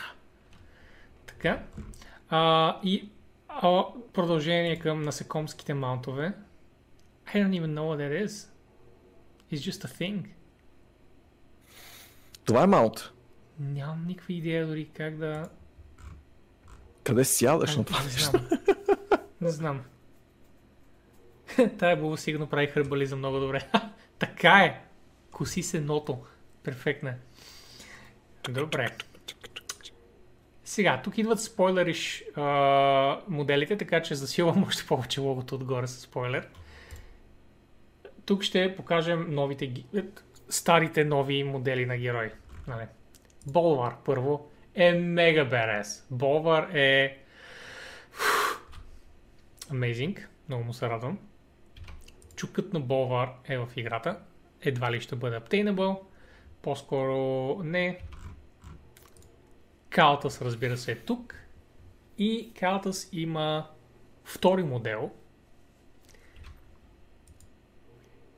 с плоча. Така, очевидно е към коя фракция отива Калтас. Въпросът е, че има разни спойлериш неща и Калтас може би ще бъде много тежко засегнат с тази фракция, което е много яко. А, това е перфектна да. възможност Blizzard да вкарат стари мъртви герои, перманентно мъртви герои този път и да си играят с тях колкото искат, because they're already dead. Тук вече няма нужда да ги връщат и да казват, не, той оцеля, it was just a setback. No, he's actually dead now. Но, we can still go there. Хакар е тук. Прекрасно. Хакар е точно за тук. Новият модел на Силвана си излезе. She is as edgy as ever. Да, да. Тя е явно от регулярно апдейтваните герои и такава ще си остане завинаги.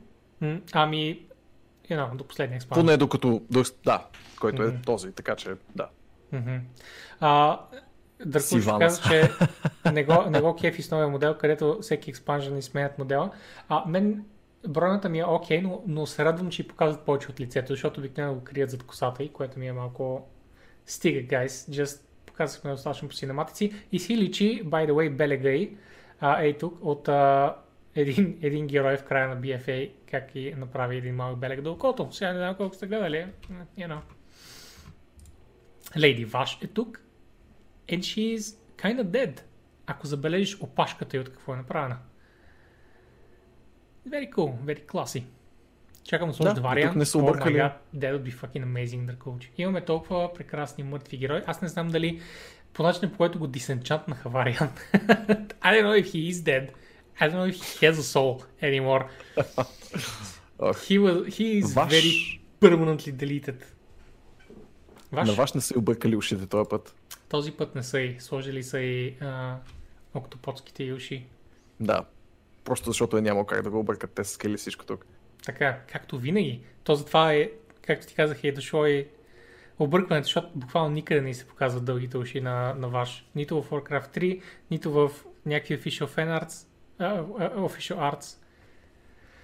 Тъй, а, и Сера е тук. Аз не виждам никакви промени по модела и мисля, че само са и добавили релевантни рамене, но май дори това са и оригиналните рамене, така че по-скоро не виждам промени. Драконата е форма, също е недокосната. Сега, това е да джела. Да, изглежда по-ядосана от обикновено, така че може би това ще е промяната. Това е да джелър и Ooh. Това е малко тема за дискусия. Значи да джелър по принцип е а, антагониста на този експанжен. Силвана служи на да джелър. Този пичага се казва на Мо Джейлър, но не е ясно това ли е истинския джейлър. Това, което се знае, е, че моделът на този пичага е титаничен. Моделът на този пичага е гигантски и до сега не сме имали толкова голям модел в WoW. Окей. Okay. И това навежда хората на мисълта, че той е истинският джелър. Въпреки, че има един изтекал фенарт, който пасва перф... Не фенарт, защото продължавам да казвам. Изтекал арт от книга, който перфектно пасва на силуета от а... тизовете на Blizzard. Това не пасва по никакъв mm. начин на силуета. Така че може mm. това да е друг вид джейлър. Може да е някаква предвар... предишна версия на джейлъра. I don't know. Но спекулации много в момента. Негов аватар, както се предположи. Mm-hmm. Може би. Виждаме, че има някаква дупка в гърдите. Хората спекулират и за това. А, спекулират за колко много пасва на тематиката на The Lich King с uh, His Blady Things и с това как ако му сложиш шлема, което те направиха, хората му сложиха шлема като просто във файловете, нали, му сложиха личкинския шлем и трябва да ти кажа holy fuck, пасва му перфектно. Hmm. И иначе хората се чудят. Дупката е за Soulstone. Нали? Ако се чудят. Soulstone. Дупката е за Soulstone. Mm-hmm. Сиван, нали, още ще ни освобождаваш, сега изведнъж ще си, че ще си слугинената да фак жена. Историята е, е от края на Wrath of the Lich King. Вълчо. Ако я следиш от тогава, it does actually make sense. Но хората просто гледат, понеже гледат от експанжен на експанжен и си мислят на Силванс постоянно сменят приоритетите, а тя реално винаги си имала едно на ум и то е да доведе всички до война и сега, когато тази война е тук, какво прави Силван? Well, не знаем. Сега ще видим да джела какво точно искат нея. Може нещо като Xavius, както го имаше в прилична форма в дънджена, в рейда някакъв дебелак, т.е. преди сега. Аз си мисля също подобни неща, но истината, че няма никаква представа. Ще видим. Тялото зад е с мега, мега готин нов модел. Може да вече да скажа, че е тялото зад. И с това приключваме подкаста за тази вечер. Защото Влади няма да може да каже нищо по-хубаво. Нищо по-хубаво цялата вечер. Така. Така. А, I make my humble contributions. Моя зала Ooh. е пясъчният тролски бог на смъртта. Той е Бломсанди на пясъчните тролове. Just kinda weird. Не знам какво ще се случва с него, но ми е много интересно. Много ми е интересно как се развие това. Ако стигали хорската кампания, нещата покрай Волджин и Бломсанди са супер интересни. Така, Арбитър е от новите герои. Uh, тя е Кириан, очевидно, и мисля, че е много хай левел, може би нещо като владетел, not even sure. Какво се случва с нея? Тук виждаме един познат, някой ще сети ли това кой е? Видим.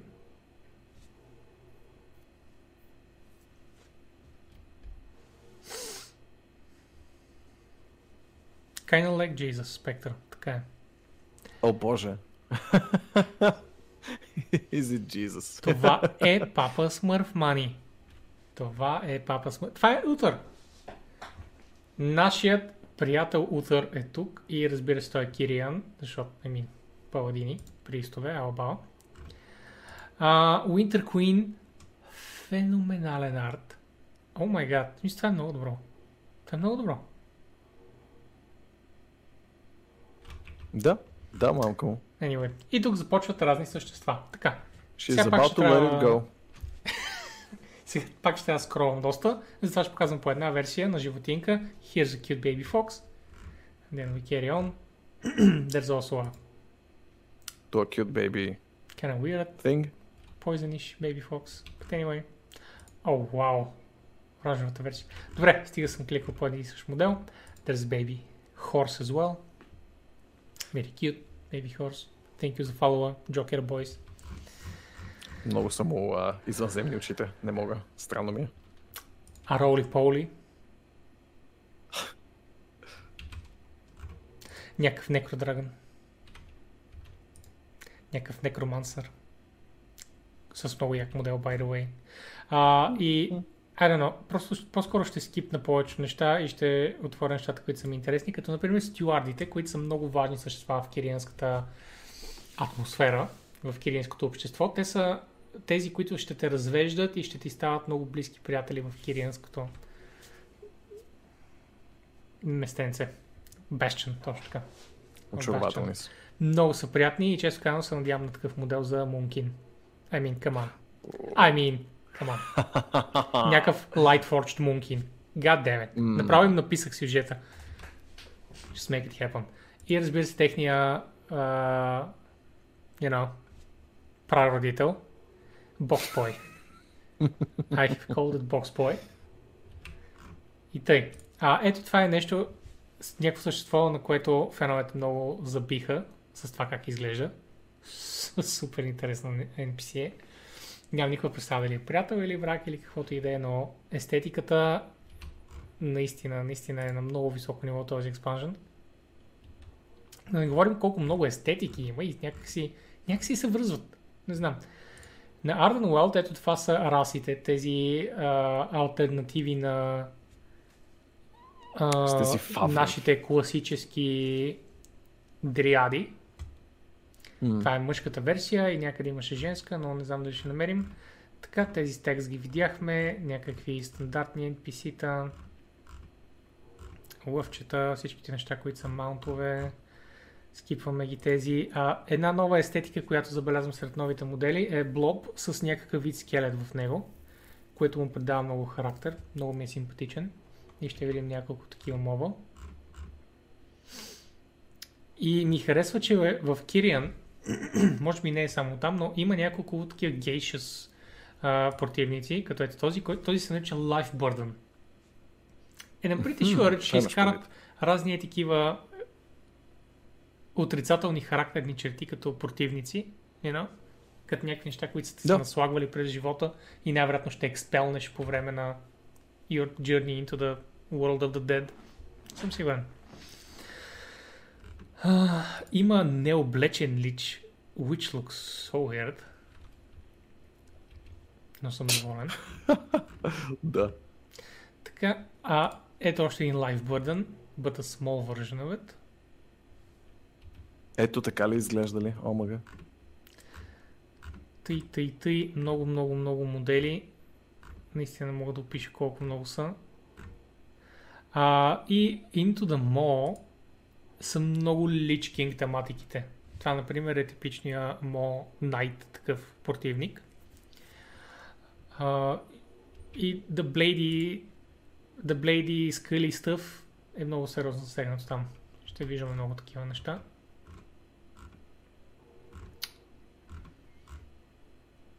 Нещо. Това е много интересно. This is a uh, Sinstone Golem. И неговият датовчет The Sinstone Golem Cathedral, които са просто парчета от сгради и природа, които са, нали, са върнали към живот по някакъв начин или е по-скоро вдъхновен живот с тях.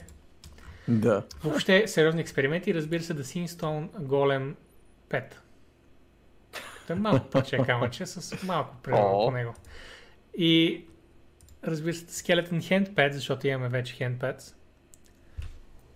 But why stop there, Влади? Защо наистина? Why not have a spine pad? Why not just have Mortal Kombat харесва това. A spine walking around with you? It's perfect. Да. Така, ето го тази тематика пак. Ед Булне. A Slime Queen, където пак виждаме скелет в блоб, много приятно. A Slime Ето. Skeleton, Slime Tentacles and uh, the whole Slime Universe apparently is here. Тук има някакви uh, dark версии също така на нормалните кирианци. Not sure what that's about, ще има много история. Има някакъв вид листест гоблин. And I gotta say, this is creepy as shit. Super weird. Добре, добре, стига. Окей, okay, ето този показвам. Този печага се казва Deathnarius и доколкото разбирам, той о, е крал на вампирите и мястото, на което той е крал, звучи супер много като мястото, откъдето идват дредлордите, Влади. Ето назад, oh. това може да са The Encrypted Dreadlords. These might actually be The Encrypted Dreadlords. Имат си копица и рукца, просто са кайна, кайна флеши стил. Да, да, така като го кажеш. Демонични. Го виждам. Mm-hmm. Дръст тематиката, която продължава Дръствар. Да, тя е силна така или иначе. Радвам да. се, че продължава да. и се много, застъпва в този експаншън. Много, много fucking яко. Uh, Gargoyles директно взети от анимационното Gargoyles от деветдесетте. I mean, literally ripped out of there. Точно както да. трябва.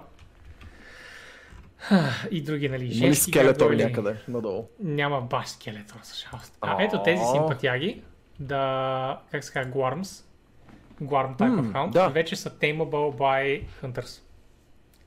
Очарователно. Бил съм го като бос, защо не и като пет да си го взема. Mm-hmm. Сега, а, магийката, която в Ardenweld, The Night Fae, така се казва расата, която е в Ardenweld, The Night Fae имат, е да те превръщат в някакво животинче и да можеш да се движиш по-бързо и когато активираш пак умението, да можеш и да скочиш напред. It's a double skill and it's a movement skill. Само че, it's a bit of a twist. Можеш да го променяш. Можеш да променяш формата, която заемаш. Oh. И ето го списъка с форми за сега. О, това искам да го видя в действие, как изглежда. Mm-hmm. Но звучи много забавно. Реално Blizzard го рекламираха това на BlizzCon, може би виждало пеперутката, лисицата и еленчето. Но сега виждам, че има дори неща като Feathered Drake, Wolfhawk, което е хънтърския, хънтърския мам, Кобра. Just pretty weird things. И наистина ми се иска да видя как, как се усещат тези неща. Тъй. Spells, Item, Achievements, uh, Database, няма да гледаме, разбира се. Uh, Covenant Abilities, Deep Dive. Може би мога да покажа ето това. Значи, Covenant Signature Abilities. Ето ги тези, които получаваш, когато си просто член на тази фракция. Кириан е Summon Steward. Викаш едни от тези бухълчета и те правят неща за теб. Вентир е Door of Shadows. Uh, правиш портал на някъде. Мисля, че е пак подобно на Nightface опцията за животно, имаш избор на къде ти отива портал. Necrolord е някакъв вид Protection Barrier, I think. The Flash, Flashcraft. Form a shield of flesh and bone that prevents damage. Channeling near a corpse claims their essence to grow the shield. И всичките са завъртяни по някакъв начин и не съм супер убеден на къде отиват нещата. И при Nightface е Soul Shape. Та това са скиловете, които ще има човек, когато влезе в определения Covenant или фракция. Mm-hmm. Сега, отделно, ако си Death Knight, при Кирианите получаваш еди си хвамени. При Вентир получаваш еди си хвамени. Ако си Demon Hunter, така нататък. Ако си Druid, да, нещо да. друго. Някои от тях все още се работят. Това не са, нали, задължително как ще изглеждат уменията накрая или как ще работят изобщо. Но тъй като са твърде много нови умения наведнъж, това прави по пет нови, айде по четири нови умения на клас и четири нови общи умения. Хората са луднали за това, че аз ще заключа към, а, с Warrior ще заключа към Ventir и се окаже, че аз трябва да гам Necrolord, ако искам да съм релевантен в рейдовете. И според mm, хората Blizzard няма да могат да го избегнат това нещо, но ще видим как ще стане. Добре, знам, че много се разговорих. Сори за което. А... Е, ти пък. Но сега ще мина набързо през последните новини. Вече минах през гигантските постове за модели, така или иначе. Това е козметичен сет някакъв, който просто е there, като козметичен сет. Мисля, че е от новите Wall Secrets. За тези, Фен съм на знаят... пантовките, защото пантовките носи бутуши и отгоре пантовки. Mm. Или поне така изглежда. Но знам, че това са чорапи и отгоре пантовки, разбира се. Но просто yep. стакването на... на бутушки с uh, пантовки. А, също така беше обявено, и това е, ти си го записал като отделна статийка, но mm-hmm. BlizzCon може би няма да слушате тази година, не се знае, защото е твърде рано. BlizzCon е чак ноември. И ако карантината продължи твърде много, ако финансови кризи се случат, всичко може да стане, знаете. Не много хора ще успеят да си купят билет, например, за BlizzCon. И да. при това положение няма смисъл. BlizzCon, а, Blizzard така иначе губят всяка година от BlizzCon. Губят пари. Ако се окаже, че и няма кой да си купи билет там, просто няма смисъл да, да харчат буквално десетките милиони, които струва да организираш такъв ивент. Та така. Окей, okay, не десетки милиони, но сигурно наближавам цифри милиони. Uh-huh. Та. Invite waves have gone out. Супер много нормални геймери са получили, които не са стримери, не са приятели на Blizzard. Така че може да си погледнете не мейла, а си погледнете в клиента. Blizzard вече не пращат мейли, защото има твърде много скем имейли, които ти казват напиши си ей тук паролата и получаваш, нали? Uh, получаваш алфа, бета, нещо друго, бонуси. Така. Аз нямам. Все още алфа, надявам се скоро. Ето, ето аз сега поглеждам. Mm-hmm. И... нямам. Добре, нали знаеш къде се гледа? Знаеш, разбира се, ти of all people. Да, бе, да. Най-вероятно ще знаеш. Споко. Тъй, а, ето тук има някои нови функции по време на геймплея, които ми бяха много интересни на мен. Значи първо, вече има нови квест маркери. Те са специално за кампанията, за да знаеш, това е а, част от кампанията, тази квест верига, която прави. И те имат едно щитче вече около въпросителния и удивителният. Може да видиш и тук отстрани върху ен пи си-то. И това е cool. Има ги също така и в самия квест лог. Тези щитчета, за да ти показват, това е важно и е част от кампанията. И дори виждам, че са отделени от стандартните квестове, което е много интересно. Да, да. Така, а, сложили са TomTom Waypoint система, която буквално с маркер да ти показва къде се намира квест. И когато се приближиш на, на четирийсет до осемдесет ярда, изчезва, защото вече твърде близо ли да ти пречи. Аз мисля, че е a bit much. Но да, със сигурност има нужда от такова нещо, което ти показва дали си на правилния етаж от дънжън. Или а, някакъв вид планина и пещери, и пещери, и ти си... Къде изобщо трябва да отида? Къде трябва да застана? Без... Буквално ще има маркер, който ще ти каже този път. Та, понякога ще е полезен. И най-хубавия за мен фичър, Map Pins. Вече можеш да маркираш нещо на картата. Най-после. Няма нужда от Handy Notes, за да маркираш картата.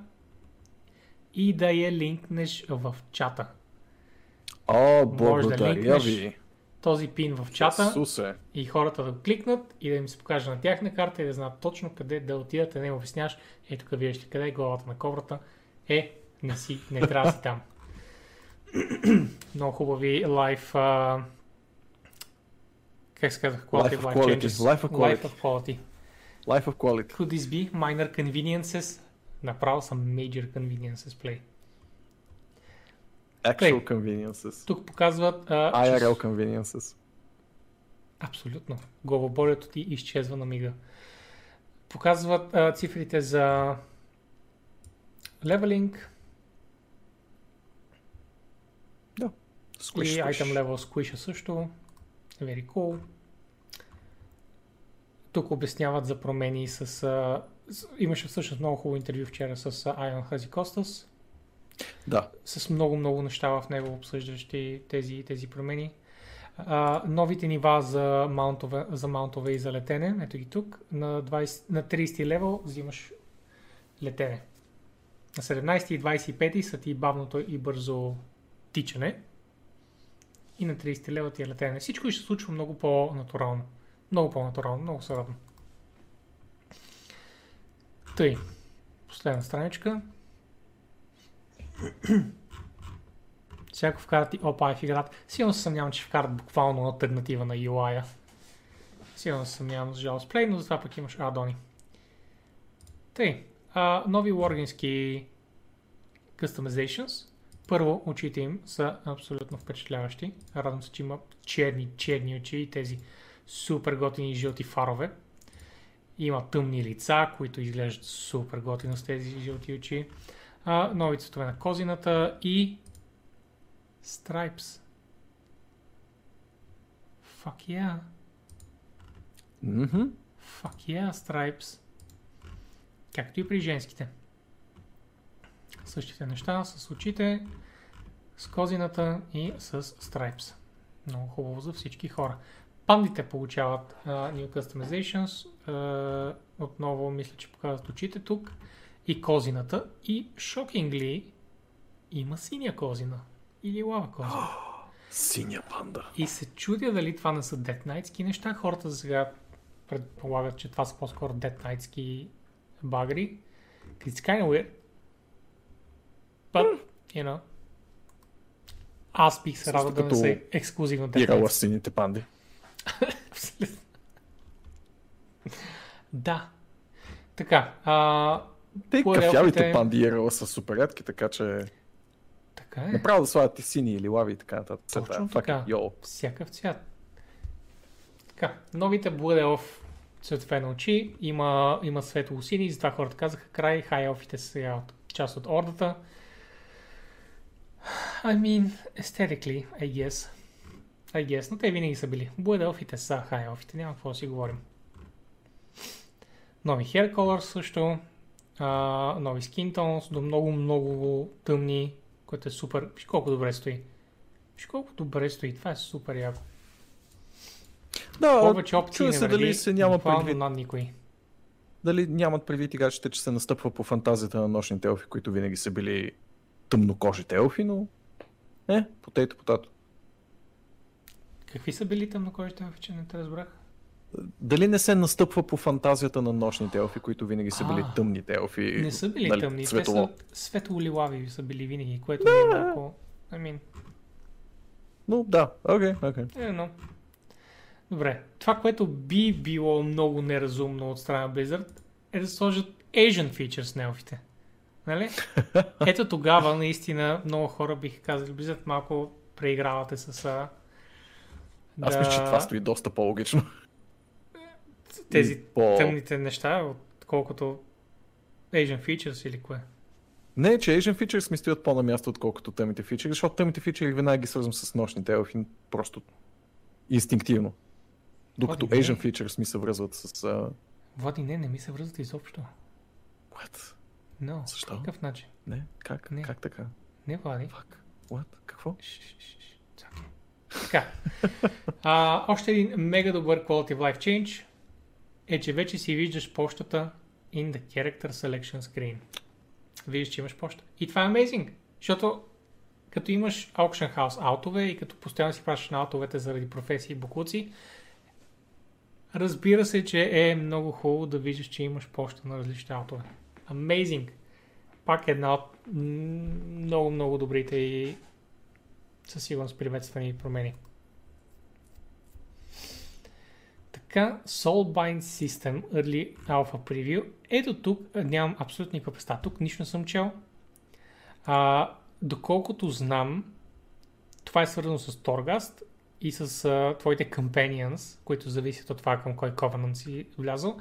И това е тяхното талант дърво за развитие, за това как те ти помагат след това в Torghast. Или не в Torghast, извиняй. Това са просто Companion-ите и как ти ги развиваш. Може би не са свързани с Torghast по никакъв начин. И да им тук, Arrogance, you have five percent increased critical strike chance against targets whose current health percentage is lower than yours. Arrogance е много добро име за такъв талант.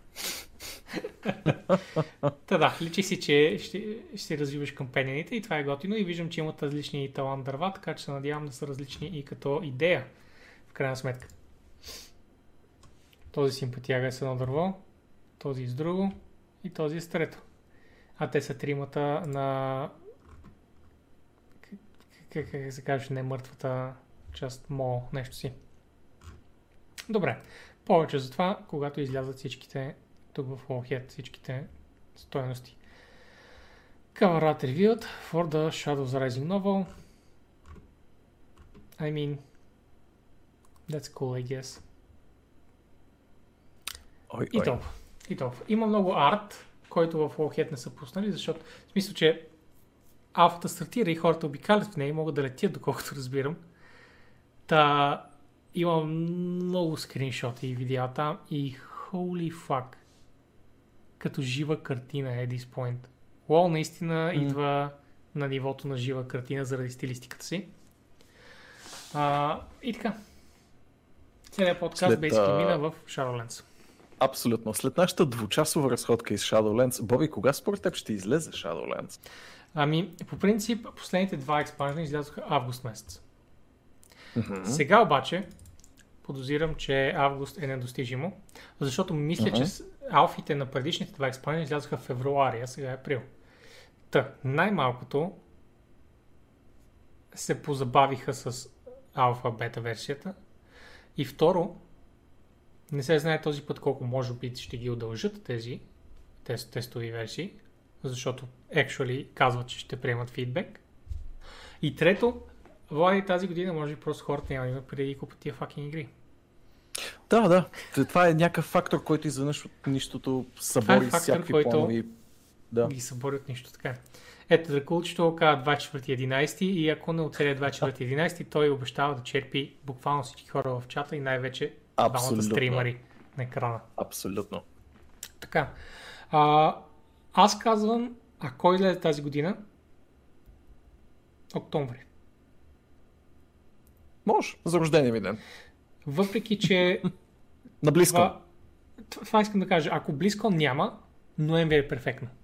Ноември е перфектно. Да, да, мога да се съглася. Ако има BlizzCon, по-скоро няма да е в същия месец. Никакъв случай няма да е декември и никакъв случай няма да е началото на януари.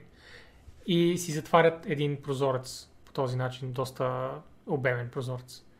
Ако няма BlizzCon, ноември е супер. Така ще има време да си тестват. Хората тъкмо ще слягат за зимна ваканция. Да, да. И точно в разгара на експанжена идва зимата. Прибират се вкъщи и най-после да не излизат, защото това лято направо скъсаха тия хора. Да обикалят в парковете. Ох. Да, мога да си го представя обаче. Така като го кажеш, има доста логика. И стана дума за вируси. Mm-hmm. Искаш ли ти да поговориш малко, защото мислех на устата? Добре, хайде аз малко да поговоря сега вече за новините от останалата част от геймърския не-лоуски свят. А... Като заговорихме за вируси, първата ни голяма, така да го кажем, новинарска тематика е, разбира се, The Coronavirus, както съм кръстил тази секция, а именно коронавирусчето. и три две хиляди и двайсета а, дори няма да се състои в някакъв онлайн формат, оказва се, тъй като организаторите от и ес а а, преоцениха в крайна сметка най-вероятно какво ще трябва да разходят, какво ще трябва да организират и какво изобщо има шанс да се случи в някакъв краткосрочен план и казаха, знаете ли какво, окей, okay, две хиляди и двайсета you win, едно на нула за теб или може би вече три на нула за нея, предвид, че плановете се промениха неколкократно и всеки път а, се отстъпваше още и още, сега вече се, се отстъпи на абсолютно максимален план и и три евентуално ще има наново през две хиляди двайсет и първа. При това не просто вероятно ще има, а това ще го говоря след само секундичка, а, но ще се състои през, а, какви бяха точно датите, девети до единайсети юни две хиляди двайсет и първа. Нали така? А не, петнайсети седемнайсети, извинявам се, гледам грешната дата. петнайсети седемнайсети юни две хиляди двайсет и първа. Много симпатично, а, стискаме им палци. Това, за което им стискам палци също, е да преоценят какво точно ще се случва на съответното и три, тъй като по последни данни, и ако Боби кликне на предпоследния, не, всъщност на последния линк в и три две хиляди двайсет и едно и ес а Proposal, което гласи, а, ето така са си представяли бъдещето и три. А, това е било предвиденото за тази година, но съответно това се пренася в две хиляди двайсет и първа. Място с преживявания с осем различни а, фен-ориентирани случки, в които се спираш и гледаш някакви готини неща с някакви готини хора и като kind цяло weird. Са го кръстили. Абс... Да, да, доста е kind странно weird. И доста анти всичко, с което съм свърз... свикнал да свързвам и три като цяло. Се опитват да се ребрандират, според мен. Да, да, като фенско събитие. Определено това е ребрандинг рязко в посока фенско събитие.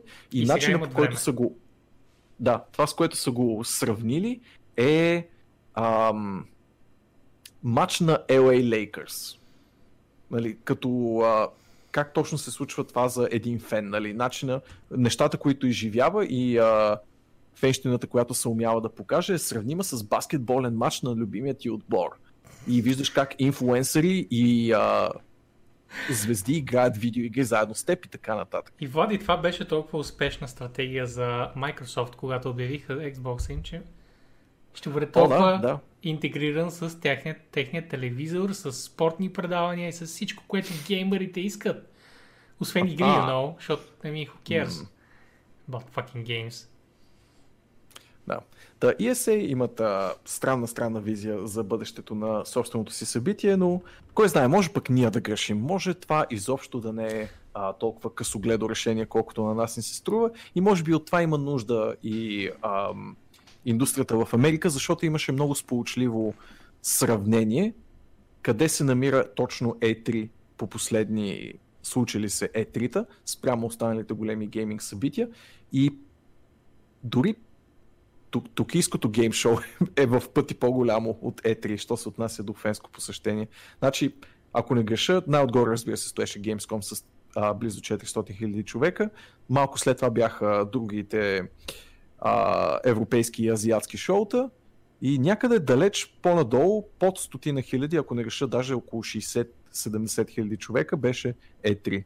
Uh, явно индустриалната му насоченост, която е досегашната практика на и три като цяло, просто не е финансово рентабилна, явно вече в текущите времена, и няма нужда да бъде толкова индустриално насочено шоу. Това разбира се ще отнеме голяма част от uh, смилаемостта му и uh, способността му да бъде анализирано като шоу и въобще стойността му да бъде анализирано като шоу, но в крайна сметка те са бизнес и явно А, това ще е нужно за оцеляването им като такъв. Така че... Или според тях е нужно за оцеляването им. Защото принцип, все повече се отдалечават от това, което геймерите искат да видят. И Владин, знам дали това няма да шокира някакви хора от нашата публика, но това са игри. Игри и компаниите, които ги правят. А не а, Twitch стримери, и това го казвам като Twitch стример. Хората няма да отидат на и три да гледат мен. Може би теб, но не мен. Да, да. Честно казано, споделям, нали, а, твоето усещане. Понякога се замислям дали ние сме прави. Тоест, дали а, ние не сме прекалено хардкор, ако така мога да го кажа, ако не сме задълбали прекалено много в онзи спектър на геймърството, който е твърде аналитичен, твърде близко до самата индустрия, твърде гледащ на сериозно на нещата. Може и те да се прави, в крайна сметка. Щом пък и сегашното така или иначе не е успешно и не е рентабилно и има нужда от промяна, може този на нас изглеждащ ни предсмъртен, а, тази изглеждаща ни предсмъртна конвулсия на шоуто да е всъщност необходимото завъртане в някаква нова посока, но само времето ще покаже и изглежда това време. Дори няма да е тази година, а ще е след двадесетата. От друга страна... двадесет двадесет и едно.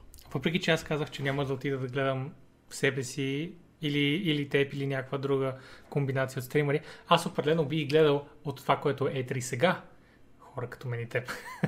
Тогава вече oh. е плюс, тъй като I mean, толкова малко започва да обръщат на индустрията, че ние всъщност ще сме бонус. За мен най-интересен, е, освен обявяването на игри, което очевидно е, нали, големия бизнес на и три, най-интересната ми част са нещата с Day nine, например, където той стои и прави едни от най-забавните интервюта и анонси и deep dive-ове за пи си индустрията. В неговия сегмент на и три, който е ежегоден. Да, да. А... и ес а не са единствените, които а, преоценяват своето присъствие в две хиляди и двадесета изобщо и правенето на какви ли не събития. Ще ти кажа още, компания им правят Microsoft, които казват, че всичко до юли две хиляди двадесет и първа ще бъде дигитално. Сега, тук има лека уговорка, тъй като това им изказване не е толкова официално, колкото е теч от вътрешен човек и е част от вътрешен брифинг на самата компания, и има шанс това изказване да се отнася единствено до вътрешно фирмени а, големи събития, а не толкова до събития, които са за показ пред медии и фенове, които може би ще се изтеглят по-напред във времето от юли две хиляди двадесет и първа. Защото ако това е вярно като информация и се отнася и до консуматорско ориентирани събития, това изключва и и три две хиляди двадесет и първа по принцип, по презумпция, защото той е през юни. Та, Интересно, интересно. Такъв голям играч като Microsoft да каже, че няма да направят абсолютно нищо за толкова дълго време. Ам... Очевидно те са си стъпили здраво на позицията, че това няма да афектира новата конзола и нейния начален лонч а, списък с заглавия. Доколко ще се окажат прави и доколко ще отстъпят от тези си а, намерения, само времето ще покаже отново. Малко сме на етап, че за всяка новина ще казваме, времето ще покаже какво точно ще се случи, да, но е интересно да наблюдаваш да как. Да, да, невъзможно е за предсказание, наистина. Ние разбираме от индустрията, но не разбираме от mm-hmm. пандемия. И когато има пандемия, абсолютно, може да се случи всичко. Оказва се, че и целият свят не разбира от пандемия, но да, афектира да. и нашите О, има някои държави, добри които приятели, добре. Microsoft. Има някои държави, които се правят добре и в интерес на истината в България се справяме шокиращо близо до тях. Но това са теми, които няма да повдигаме тук. Да. А, следващата новинка, тъй като аз гледам просто да минаме една идея по-бързичко през тях, а, е за нашите още по-добри приятели от Blizzard, за които споменахме, че Blizz... BlizzCon двайсет двайсет може и да не се случи. Те пуснаха един а, сравнително просторен блокпост, той Боби го спомена малко по-рано, в който, ако трябваше да го съката в едно изречение, те казват не знаем дали ще има BlizzCon двайсет двайсет. Те mm-hmm. а, си казват в прав текст и под те имам предвид а, организаторката Сар, Сарлин Смит, която отговаря за BlizzCon а, изпълнението в компанията. В общи линии казва, че BlizzCon двайсет двайсет е възможно, достатъчно напред е във времето, за да се поуталожат събитията в световен мащаб, но в крайна сметка ще е внимателен баланс на финансови възможности на компанията, финансова ситуация в световен мащаб и малко или много логистика, защото колкото е упражнение за тях, толкова е упражнение и за всички мега надъхани фенове, които да се дигнат от единия край на света до другия, като мен. Реално така, че... а, не, няма да е титанична загуба, определено а, ще ми липсват близко, ако няма тази година, но това, което няма да видим е поредния Hearthstone Expansion, което е окей. Okay. Информация а, за Overwatch две или може би пост-релиз а, някакви блогинки. А, за Shadowlands информация, но той ще излязъл, така че най-вероятно ще погледнем а, девет точка едно, някакво mm-hmm. превю. Единственото mm-hmm. нещо, което със сигурност ще бъде гигантска загуба е Diablo Immortal. Точно така, Боби. Очевидно говоря с Diablo четири. Launch партито за Diablo Immortal. Значи Diablo четири би трябвало да има четири големи блога тази година. Един излезе от тях. Те обещаха quarterly updates. Един излезе. Чакаме още три. И това всъщност е много малко информация за нашите жадни, жадни души. Влади, нали? Да, абсолютно. И BlizzCon е мястото, където това нещо да се запълни. Аз си мисля, Боби, че дори да не се случи физически BlizzCon, те все пак ще направят някакъв вид а, интернет блиц анонс. Съгласен ще има един съм. Поне едночасов а, фейк опенинг на BlizzCon, в който ще се случи всичко важно, важно. Но за жалост няма да има кю ей. Няма да има панели. Винаги да. най-хубавата част. Винаги най-хубавата така, част от BlizzCon. Прекрасните панели, в които се говори в детайли за а, арта и за световете и за сюжетите и за войс актьорите говорят и всякакви готини така. готини неща. Но и пък, всъщност, има варианти това да се направи. Не знам, зависи как те го организират. и три а, а, новинката ти. Имаш ли спомен на последния BlizzCon колко хора имаше? Защото аз имам някакъв спомен за нещо като петнайсет хиляди човека. Така ли беше? Може, може би толкова някъде. Защото честно това е... казано, обаче ще ти изложим. Им чуш, че на половината не е три горе-долу, а това е една компания. Дори не е Activision Blizzard, това е само да. Blizzard. На една трета е. шейсет и шест хиляди бяха една... за и три, Аха, трета, но добре. На една трета от него е напълно адекватна... адекватен брой. А, та така. Та ще така. видим, ще поживеем и ще видим и за тази новина. Аз ще ви държа в течение със сигурност. Може би ще знам една идея по-рано и едва ли ще е безкрайно скрита информация, така или иначе. А, едни хора, които не са ни чак толкова симпатични, а по-скоро странни, са а, хората от Amazon, които си вярват, че са и, и гейм компания на всичкото отгоре на това, което са до момента. Това е толкова странно. Тази цялата новина, всичко около тази новина ми е извънземна. Абсолютно. Но давай. Amazon ще отложат своето ем ем о. Те, те, му, те го наричат ем ем о и вероятно е ем ем о в крайна сметка. Погледах някакви видях. А може и да бъркат какво е. Те, те не знаят, милите, те не са правили до сега нещо такова. Чули се ем ем о, че е нещо такова горе-долу и са го казали, че е ем ем о. Не, а, шегата на страна наистина имат а, ем ем о в разработка, даже две, другото е по World of the Rings, доколкото ми е известно и то ще бъде някакъв масивен м- онлайн мултиплеер. А, тъй наречения New World беше доста по-скорошен като излизане. И вместо да излезе в май месец, както беше първоначално планирано, ще излезе в края на август. Както и планираните бети се изместват а, от, в общи линии от сега за юли, което е един месец преди релиз и както а, съм казвал доста често, това, това не е бета, смисъл, това е, това е, това е хайп трейн, а, предварителен релиз. Не знам защо още ни лъжат, че това са каквито и да било бети. Та така. Що се отнася до този New World, а, съм срещал доста противоречиви отзиви. Аз самия си спомням някакви видеати, не знам дали си попадал всъщност на някакъв фултич от самата игра. Изглеждаше като доста странен, а, доста странна адаптация на тема Survival, но в по-масов вариант. Да, гледах малко и забравих веднага, Влади. Да, да. Беше а, много... Спомням си... Беше дженерик. Бего си спомням трейлера, той беше доста по-обещаващ, честно казано. Разбира се, той беше си джи ай трейлер, но това, което нали, се виждаше на самия си джи ай трейлер, беше доста по-интересно от това, което видях като бета футидж.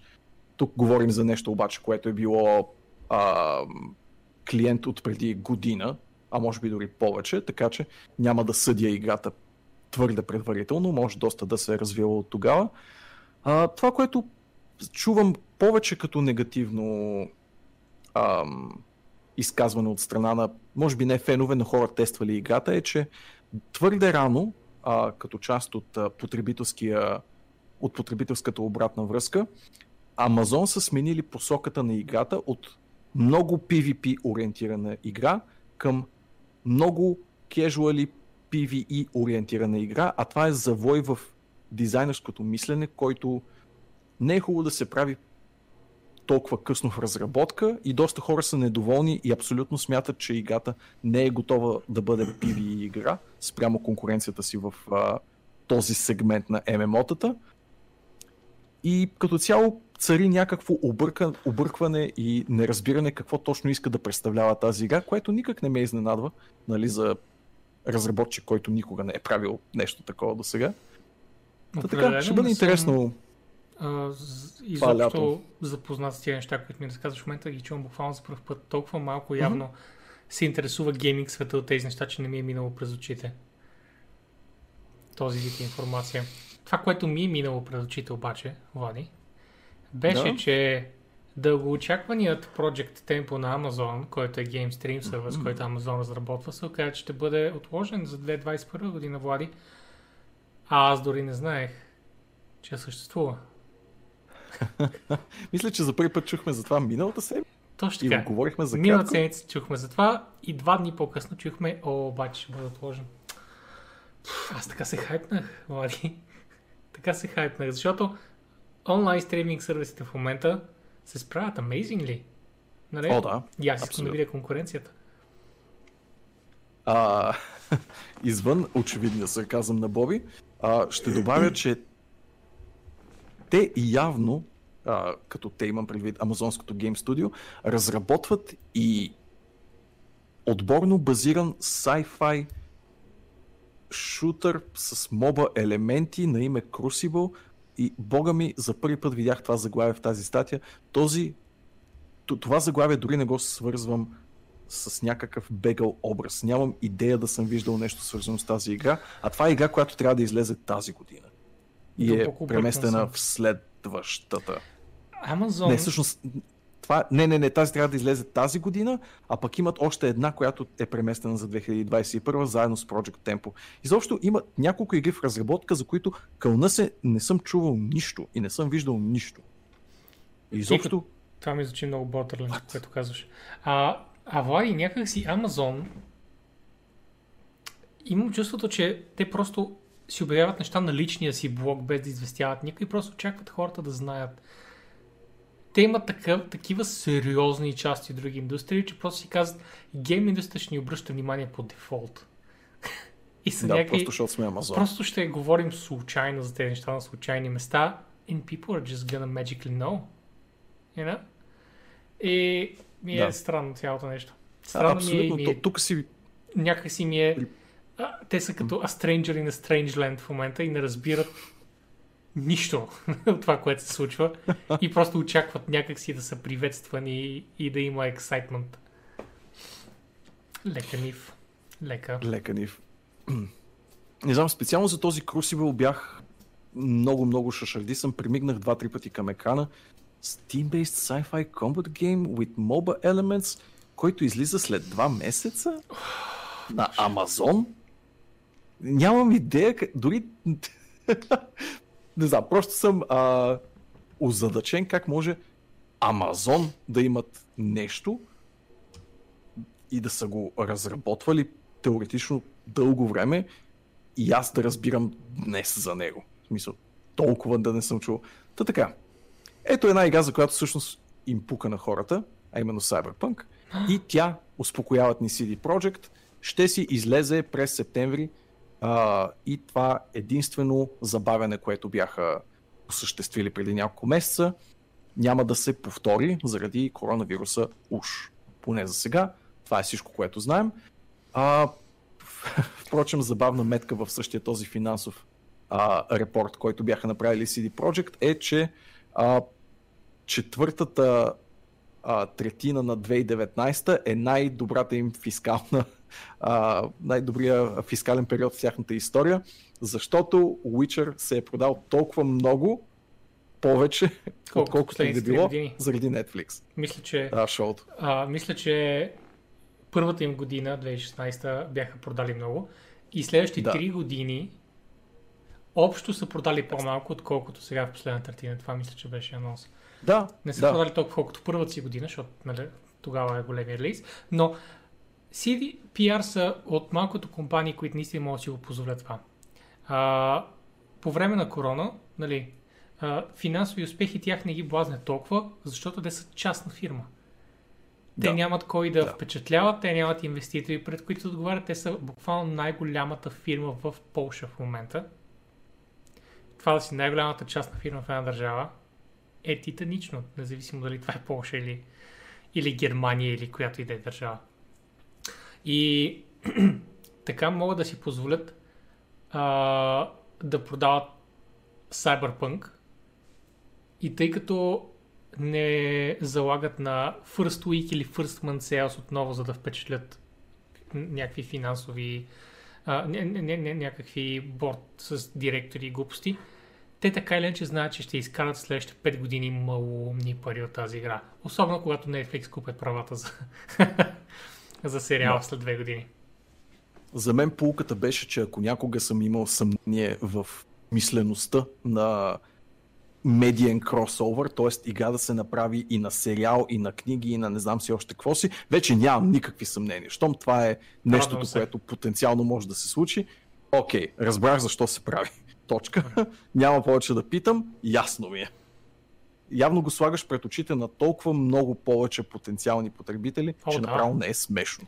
Те са съвсем... И дори не е необходимо различни... сериала да е неземно як. Да, да, съвсем различни аудитории са. Колкото и хората да си мислят, че аз играя игри и гледам сериали, значи всички хора играят игри и гледат сериали. Но не, аудиториите са Но не. невероятно различни. А, тук говорим за хора, които никога не са играли игри, които ще кажат, абе, знаеш какво, мога пък да... Директно ще започна с Witcher, което в принцип е много лош ход. Според мен. Ама какво да ги правиш? Надявам се цъкнали Story Mode. Нали, само за да видя какво представлява играта. Да, да. Но определено се впечатлих и да, явно явно има огромен смисъл в това да се направи медиен кросовър с даден франчайз. Има, и ще има. Така, продължавам нататък към новина, която пряко ме интересува и uh. започвам силно да се замислям дали да не внимавам със своята покупка. Чисто така информативно да внимавам с нея. Да се оглеждам за цената, mm-hmm. която заплащам, mm-hmm. като за начало. Продавай Nintendo се. се е разп... Nintendo Switch се е разпродал в общи линии навсякъде. И Nintendo за пореден път изпускат топката, както се казва, що се отнася до наличности. Нали, тук няма да слагам вината само на тях, защото очевидно е труден момент за производствени нужди навсякъде и за всичко. Но това не им се случва за първи път. Mm-hmm. Това не им се случва за първи път изобщо. Ще и... кажеш, че е заради кризата, но не е Nintendo, само заради кризата. Но Nintendo често правят по-малко бройки, даже като практика правят по-малко бройки, отколкото са необходими на пазара, което създава едно изкуствено завишаване на цени, скалпиране и какви ли не гнусни практики сред потребителите. И това не е проблем на Nintendo като цяло, защото това си е общочовешки проблем, но не е готино. В смисъл, трябва да са си извадили някаква пулка и горе-долу да знаят какво се очаква. Аз не вярвам те да не знаят, че конзолата им е адски търсена в момента. Те изобщо не подозират. Кой иска да играе конзолата? Не, едва ли? Не. Никой не иска да играе. Сега, кризата безспорно е фактор и картача правда я отбележи, но прекалено често им се случва. И във времена, в които няма криза, пак се случва да имат шортич, нали, недостатъци на... Да. В момента е заради... Както на конзола, така и на First Party заглавя. В момента очевидно е заради кризата, а, но това просто е много Nintendo. Това е едно, да, от, да. На, едно от Nintendo нещата. Те постоянно правят а, изкуствено ограничение на всичките си конзоли, не разбирам защо и handheld конзолите и нормалните им, не знам как се казва, стендалон конзоли или non-handheld ти ви конзолите им. Light, тези, които са само... Uh, мисля, там е единствено стандартните им конзоли за Switch и за Wii, Wii U. А, Switch винаги си Switch. се е случвало, не винаги се случвало, ами често се е случвало поведнъж два пъти на година да има някаква суша за, за тези конзоли, да, да, да кажат, ми сега нямаме бройки, това е. И, и ти си такъв, да, но аз искам да купя, I'm a consumer and you're offering a product and как може да нямате в запас? Не го разбирам, не го разбирам. И Nintendo не го разбират и затова продължаваме така. Та, имайте едно на ум, ако като мен и вие си мислите да си взимате Switch, точ, точно защото в момента а, това ми е на ума, а, ме впечатли повече от тази новина. А, новината по принцип е извадена от великобритански източник, така че поне при тях в момента от базова цена около шестстотин български лева и малко отгоре в традиционен стандартен а, ю кей-ски магазин се е качила почти двойно на над а, близо хиляда и двеста, което е... Нелепо. Нелепо. Нелепо, да, наистина. Да не говорим вече за по-колекционерски издания от типа на Animal Crossing Switch и така нататък и така нататък. А, аз се бях загледал в един дяволски Switch в немския Amazon конкретно, но сега се замислям дали той не е с някаква завишена цена, просто защото. И някакво такова ме... Хм... Жегваме, не искам да се мина. Mm-hmm. Това е. Това ми е Nintendo. А вие, вие създавате условията, в които хората имат чувство, че са се минали. Не съм аз виновен. Странно е, впрочем, защото сега покрай кризата очакваш всичко да варира нагоре-надолу, цените да... Да, да, абсолютно. Да са странни, инвентарът да е странен, но... Погледнах, например, видеокартите, е така просто за да, да видя какво се случва с цените на, на пазара. И те са бетонни, Влади. Изобщо не могат. Mm. Цените на видеокарти са варирали може би с двайсет долара последните четири месеца. И това ми е много странно. Много странно. Първо производството и второ това, че хората, особено в САЩ, буквално една десета от САЩ в момента е безработна. И как не се афектират тия неща, бе? Разбирам, държи се фронтовата линия, ама ще падне, разбирам, честно как, казано. Няма как, как да не падне. Неща и не, не знам на къде отива това нещо. И цялата, цялата ситуация, то unpredictability много ме много ме бърка с това да се чувствам експерт в тази среда. Изведнъж всички сме в положение, в което никой не разбира точно как ще случат нещата. Но да минем на по-приятна тема, да. а, тъй като такива недоимъци и коронавирусни неща ще почват да ми идват на нагоре Mm-hmm. Си говорим за нещо, което ще го има. Така. И безспорно изглежда забавно. Забавно PlayStation... е думата. Петския контролер. Имаме разработена новинка от Предева при това. Така ще си заслужава да разцъкаме. Е написала тази много-много яка новина, която бих казал е дори по-яка от контролера. Но, оказва се, че интернет, Влади, по мои наблюдения е петдесет на петдесет за този контролер. Не знам твоите наблюдения какви са, но при мен са буквално от единия до другия край и са еднакво разпределени.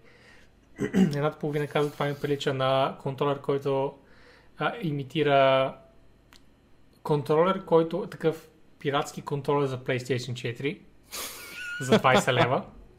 И идват другите хора и казват, това е най-sci-fi готиния контролер, който съм виждал изобщо. И разбира се, има и хората, които много правилно поставиха един Xbox One контролер отдолу и, Влади, те са почти идентични вече. Ако забележиш да, как се извъртат така дръжките на а, новия DualSense, както се казва новия контролер, ще видиш, че търнзалът пасват много добре на Xbox-кия контролер. Така mm-hmm. че се радвам, че PlayStation са усетили, защото съм сигурен, че много хора имаха същия проблем с захвата на DualShock, DualShock четворката. Карате малко да, да то се разкрачиш. В собствения си чат имаме отзиви, че пък сегашният дизайн на PlayStation а, контролерите е по-удобен за хора с по-малки ръце, буквално, но mm-hmm. все някой ще е губещ, невъзможно Моят е май опит да се... с а, да? Това е, че почти никой не е правил Xbox едно контролер. Почти да, никой не е правил. Аз имах щастието, когато излезе а, конзолата, да ги пробвам, докато работех тогава в Ubisoft. Да. И трябва да ти кажа, в началото ми беше много чуждо и, и бях много такъв хейти към, към, към това нещо, защото до тогава Xbox беше американска конзола. Xbox е много промени това нещо. Но и бях много хейти настроен такъв. И в момента, в който се отървах от тези неща и просто си играх с него, ми пасваше точно по ръцете. Имаше един-два ръба, които не ми харесваха, но на DualShock има поне седем-осем. А от тогава са оправили дизайна с Elite и сега особено с Xbox Series X, който е апгрейд на Elite контролера. И нямам търпение да го сложа в ръцете си, говоря за контролера, гай си стига сте ми поставили думи в устата, къде също не е окей. Okay. Аз съм голям фен на лайфбитера, който си на потника, който буквално си е нахузил този контролер. Не, много ми е странен с това бяло и тези контрасти, а честно казано, много не случайно, странен. Според мен, има толкова много закачки по темата и тепърво ще а, минем през тях, но чисто като функционалности изглежда логична еволюция на контролера. Да, изглежда реално идентичен. Не е коренна промяна и по никакъв град, едното но, нещо... ще настояват. Пише, че е революционна промяна, впрочем, в блокпоста на Sony. Една е критика, нов. Която actually имам, а не е просто ха-ха контролер, е, че светлината, която е супер annoying на DualShock четири контролера, с това колко е ярка и как не можеш да изключиш на PlayStation, е, че вече. Сега са сложили Тоест... в лицето ти. Да, значи, да. Аз до сега си играех с контролера в скута, за да може да свети под бюрото и да не ме дразни. А сега вече ще трябва буквално да вляза целия под бюрото, за да не виждам изобщо контролера, когато играем. Защо? Ако просто ми оставят да го изключа това нещо, супер файн.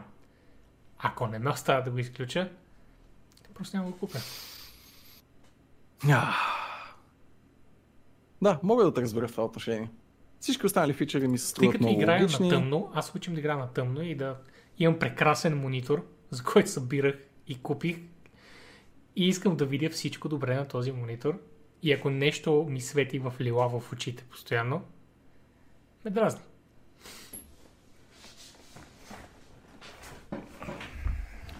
Има доста фенски разработки на тема разцветки, даже ако минеш на, на следващите две новинки. Те са mm-hmm. по-скоро забавни, колкото да разцъкаме някакви картинки, но ако нацъкаш а... ще ги нацъкам следващите Twitter да постчета, ще видите интересни вариации по темата. Но искам да вметна още едно нещо да? И това е, че въпреки, че и PlayStation и Xbox пусна, а, имат невероятно много рескинове на контролерите си, което е супер. Xbox имат лаборатория, така да се каже, на, на сайта на Microsoft, където ти можеш да рескиннеш контролер, както ти прецениш. Та, ще се опитам mm. да вляза съвсем набързо. Ето така. The Xbox Design Lab. Тук ли е?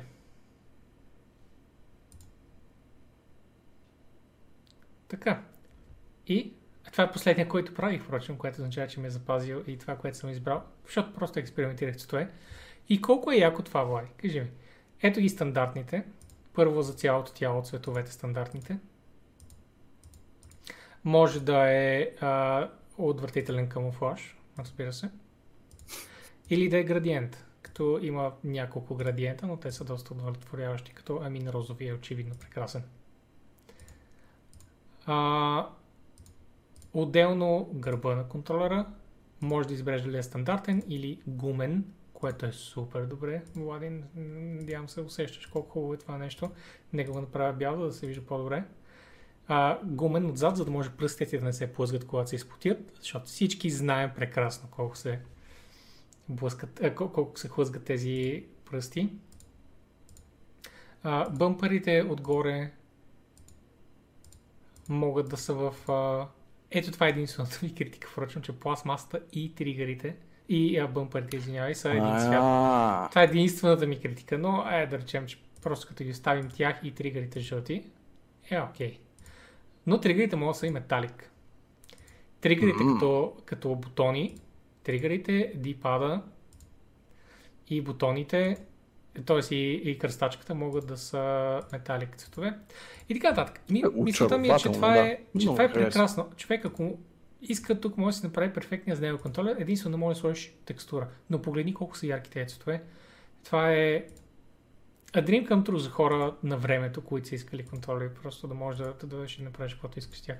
Да не говорим, че за копчета специално има много интересни а, много интересни разновидности на тези сиво на бяло, черно на сиво, сиво на черно, бяло и черно, което е класическото и, а, и по-класическото от класическото, стария Икс триста и шейсет цветове да. Отгоре. Въобще, личи си, че са го направили за феновете това нещо и е много яко и нещо е най-доброто от тук.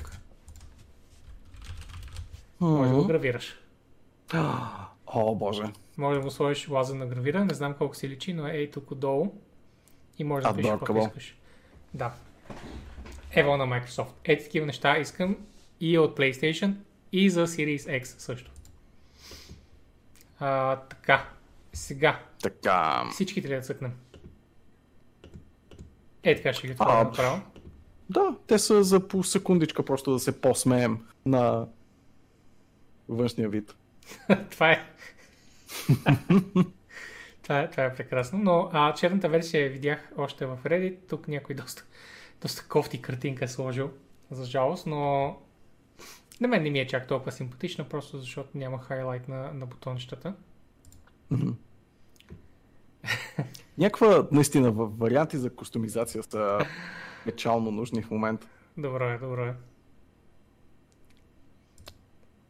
О, да. Rebel scum. What even is that?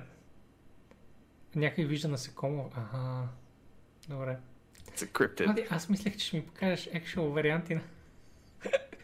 Е, има, има там, има там. I, I swear to God. Има, да, има. You meme machine. Oh! Oh! Идеално. Перфектно. Ослепи мен и още петдесет на човека. А, Майо и Луиджи. Ето тази версия видях и аз. Мисля, че тази най-ми допада с класическите бутони. Може би може да свият малко а, формите и с пи ес бутона, който тъбаха, може би не цветен, по-скоро сивичък. Може Ето би такава да. Версия. Може би да. Ето това ми струва като ултимативната версия. Дори не ми пречи, че, че тук светлинката свети в момента. Може би просто на бяло светлинката е кофта. И така, към тук, още версии. Да, други разцветки имаше предложени. Розовото ми е много симпатично. Варианти. И това ми е симпатично, да. да. Гуд. Гуд. Та така, дано Sony... Of course people are drawing the пи ес пет controllers and anime girl. Далеч по-важната новина. Далеч по-важната новина, Боби. Какво си направил тук? Ги... Аниме Waifus. Можем ли да ги отваряме тези неща? Да, можем. можем Сигурен си. Можем. Тези, които Защо не можеш, ще ги прата налично. Така ли? Do it. Do it now. Всичките Do it now. Отваря. Всичките. Уау. Това е стабилно. Това е силно. Котина. Меко казано. Меко казано. PlayStation пет чан. Сенс чан да е. So thick. Сенс чан. Сенс-чан, прав си. Тази прекрасна анатомия. Mm. Mm. Almost like a real woman. О, тук едното е квадратно, другото е кръв... Не. Oh. Oh. oh, не мога. What is going on here? Защо тригърите се... Няма да задавам въпроси. Перфектно е. Много Neon Genesis Evangelion вайб има от цялото нещо. Или разбира се, мое лайфо. Това ме кара да се чувствам некомфортно. Много правилно, Боби. Некомфортно в гащите, нали така? Sure. Sure, нека е там. Ммм. Mm, mm. Those bumpers, though. Това също ми струва много нелегално, а момичето дори е облечено. Просто ми струва нелегално. You know? Твоите мисли сами отиват на там, Боби. Аха, моите мисли. Мхм, мхм. Не си подбирал ти. А, има не само лайфо версии, има и по-роботизирани а, маскоти. Като някои от тях са крайно симпатични няма, и комични. Няма да скролвам надолу, всъщност. Може би не е добра идея.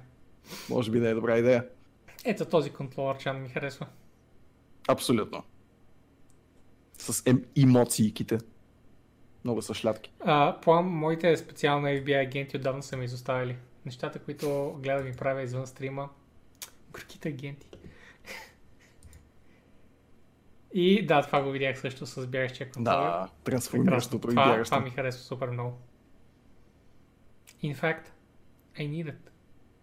Mm-hmm, mm-hmm. И, и, и да може да лети това да съм перки. You know? uh... Добре, Влади, много ти благодаря за това нещо. Моля. Всички моля. Се почувствахме душевно обогатени и облагодетелствани. Тъй, още един изненадващ, но кратък, uh, мъничък апдейт към No Man's Sky, за който Предава е написала специално за нас. Значи, стоим си и си цъкаме No Man's Sky и както винаги No Man's Sky дропва, uh, Hello Games дропват поредния fucking патч, който в този случай добавя мекове. Uh, те не са много меки в интереси, не са доста твърди, не знам защо ние сме избрали на български мек да означава друго. Като очевидно това трябва да е думата. Мек, нали? Абсолютно. Виждам, yes. че съгласен с мен. От западен тертип е мека, не е от източен, но това го прави не по-малко симпатичен. Даже, честно казано, се кефя, че играта е залитнала по-западния вариант на мековете, тъй като те са по-рядко а, изявени в игри. Така е, много се радвам, че са... бяха а, знаеш защо са залитнали към западния вариант на мекове, Влади? Защото западния вариант е практичният вариант. Този, който аз имам ресурсите и имам нужда от нещо, да направя ли секс играчка с него или да направя нещо, което ще ми свърши работа. No Man's Sky е игра за вършене на работа и затова ще правя нещо Боби. Практично. Има много доказателства, че мек дизайна е абсолютно непрактичен и никой никога няма да тръгне да прави бойна машина в такъв формат, ако обичаш. Никой, разбира се, никой не е става практичен. Въпрос за индустриалният му вид. Това искам да ти кажа. А, Готине, впрочем. Така, каза се Минотавъра. А, и може да лети доста. Има сериозен лазер и а, инструмент за промяна, промяна на околната среда. Има ви ар кокпит, което изглежда мега яко. Бих казал мека яко. Както може да видите на стримчето. Не знам защо спуснали гифче с да. петнайсет кадра, но нали. Те правят игри. Те разбират от гифчета, окей. Okay? И са добавили още няколко интересни неща. Мека в интерес на истината е Immune to All Planetary Hazards, което е много хубаво. Не се занимава с глупости. Ти беше казал, че въпреки ам, приятния вид на апдейта, това не те ентусизира безкрайно много като такъв. Да, и сега ще разкажа, само да покажа готини скриншотчета. Има соларни панели вече за другите екзокрафти, за да им свърши толкова горивото. А, скена им се увеличил многократно, без никакъв апгрейд, просто за да е по-фън. А, в фрейтера си вече имаш an Orbital Exocraft Materializer, което дори не знам точно какво е, какво е практическото нещо за това, но мека ти каца от много високо, но за жалост все още не може да се изстреля директно от, а, от фрейтера ти. Ето това е което трябва да случи. От фрейтера те изстрелват в дроппод към планетата и ти кацаш по този начин, нали? That's what needs to happen. Съгласен съм. И нови декалчета, много приятни. А, има интересни графика options, които са направили, visual improvements навсякъде. Със всеки патч винаги има по нещо такова. Има resolution scaling, който са показали тук е сега десет процента от резолюцията. В реално време се смени и сега виждаш само десет процента. And that's great за хората с тегли машини. А, направили са wireless electricity за всички тези мрънкащи хора, които базите им бяха само кабели. И други based quality of lives. По принцип имаше забрана за конзоли базите да бъдат по-малки, имаше ограничения, просто защото фреймрейта дропва много. Но mm-hmm. хората мрънкаха и Hello Games са, еми fuck it, смисъл, играйте на шест кадра секунда, хубаво, махаме ви ограничението. Така че който иска може да си enable a bigger base на конзола. You know, но dropped frame rates. Сега, аз не съм недоволен от патча, но не ми е приятно на къде баш отива играта, защото отива на към разработка на играчки. Mm-hmm. Както, както ги наричаме тук. Разработват все повече странични неща, които са fun for a while, интересна добавка, но не развиват ядрото на играта, което е, което е exploration. Ядрото на играта почти не се е развило от самото начало. И това е кофти за феновете, които играят от Day One. Тези хора, които знаеха какво е играта. Тези хора, които не мрънкаха в началото, тези, които искаха точно това експлорейшъна, тишината, никой не те закача, просто обикаляш и гледаш някакви планетарни форми, и гледаш някакви животински форми и си mind blown, holy fuck, как се случва това. За тези хора все още няма голям апдейт. А, mm. По-големите апдейти се случваха по геологията на планетите, което беше добре дошло. И да. Океаните получиха сериозна, сериозна добавка, сериозни развития, което беше много яко също. Да. Бъдна на галактик скейл. Да. Горе-долу, откакто сме започнали да си говорим за пачове на No Man's Sky, ти все още чакаш апдейт на Foray, апдейт на но все още няма нещо от тази посока. Да, четири години станаха, мисля, от релиза на играта. Да. Да. И това чакат хората. Сега, Hello Games казаха, че тази година няма да релизват големи пачове. Така че не мога да се оплаквам реалистично, защото аз знам, че тази година ще са дребни играчки. Просто казвам, mm-hmm. че нали, ако си спомнеш един от последните пачове, пък беше like an electric beatbox machine type of update. Да, помниш ли да. Това нещо? В смисъл, да. Те са някакви буквално toys, с които да се занимаваш известно време.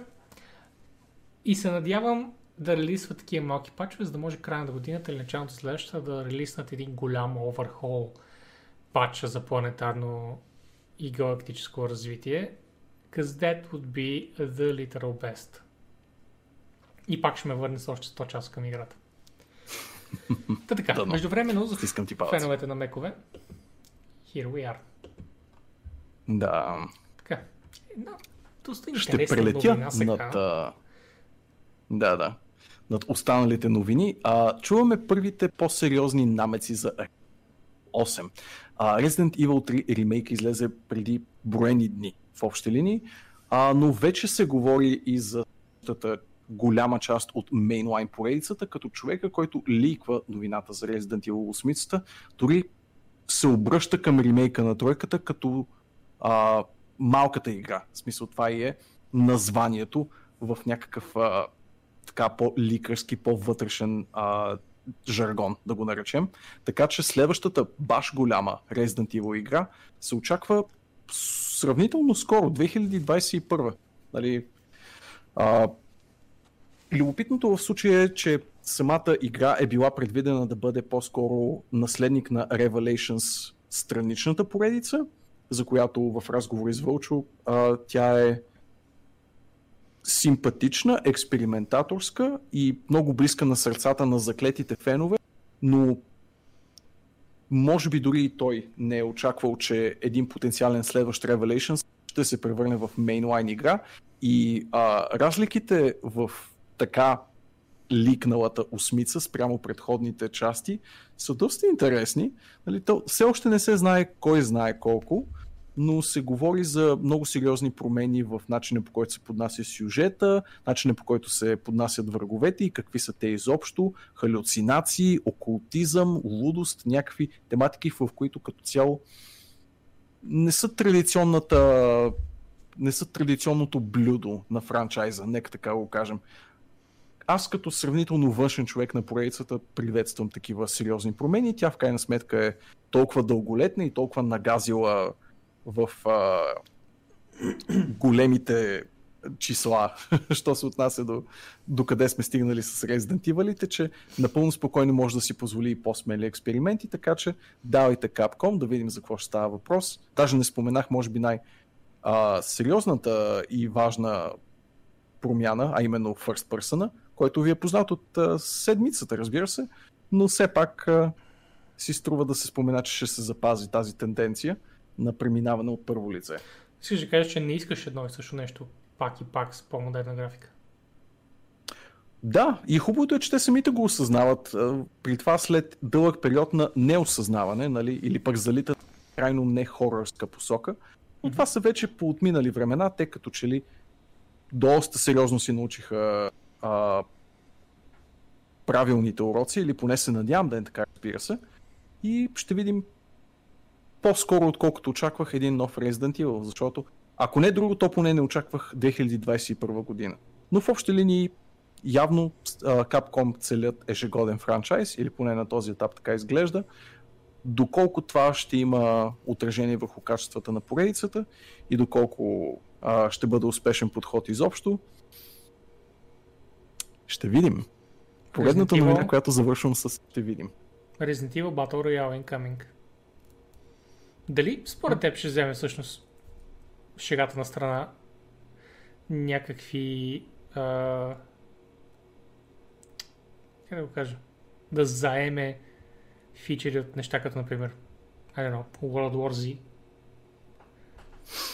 Надявам се, че не. Това беше по-скоро посока в uh, Resident Evil поредицата, доколкото ми е известно. Разбира се, аз съм много косвен наблюдател, дори не смея да се нарека почитател на франчайза, но екшенистата част, а, екшенистата, екшенистото залитане на поредицата беше плод на петата и на шестата част, които бяха зле приети като цяло, встрани от а, чисто геймплейните си качества или недостатъци. Те бяха и прекалено разведени с хорър тематиките, а ти самия споменаваш, че World War Z е по-скоро кежуал цъкалка, нещо, което, а, с което си разнообразяваш вечерите с приятели и не го взимаш толкова навътре.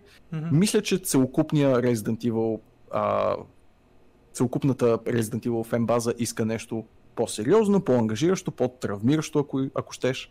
И в този ред на мисли изглежда осмицата ходи по-скоро в тази посока, по-тежкия хорър.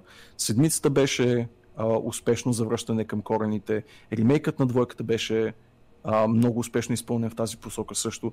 Ремейкът на тройката се придържа повече към първообраза си, който е по-приключенски, по-екшенест и една идея по-несериозен като uh, подход. И от тази гледна точка, нали, е известна въпросителна, може би, за пенбазата, но знам ли, Това, което споделих и на Вълчо по време на неговото плейтъру, даже след него всъщност, беше, че ако не знаех и нямах този контекст за Resident Evil три, който той ми е дал, щях да съм леко стреснат и може би неприятно изненадан от това, което представлява ремейка на тройката.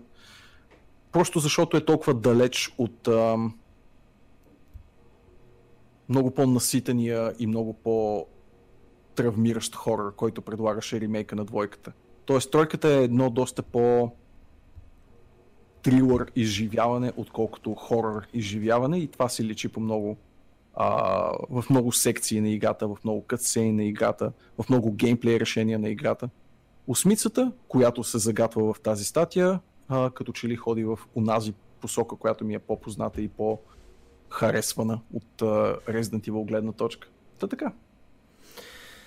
Resident Evil осем Battle Royale очакваме до година. Mm-hmm, да, сто зомбита. uh, супер набързо ще мина през uh, Observer, която е... Сега, искам да кажа инди, и то реално студиото е мъничко и е полско, така че не ми е толкова неприятно да го кажа. Въпреки, слагаме че... я в инди. Ние... Да, слагаме я в инди. В нашия речник инди е малко по-различно от буквално без разпространител. Да.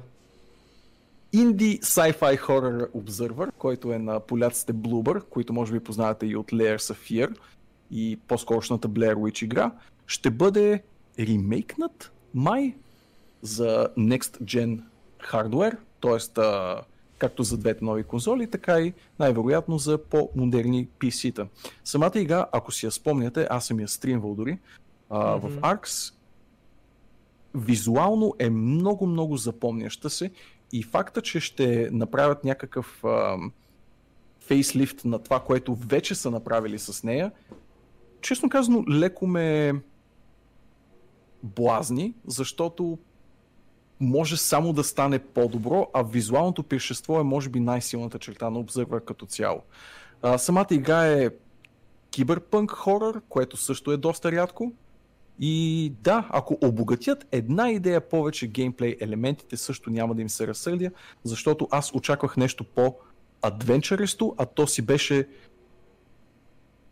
повече, нали, не искам да казвам walking simulator, но си беше ходене напред в общи линии в правилната посока с къси хорър секции. Нещо, което Bloober си им е проблем така или иначе, де. Те са доста повече визуални артисти, отколкото а, геймплей творци, поне по мои наблюдения, но ако обогатят малко играта, няма да им се разсърдя изобщо. Плюс това, ако отделят необходимото внимание, ще оставят и много хубаво наследство на Рутгер Хауър, който Uh, почина миналата година, ако не греша, uh, и който ви е познат от Blade Runner и не малко хубави филми.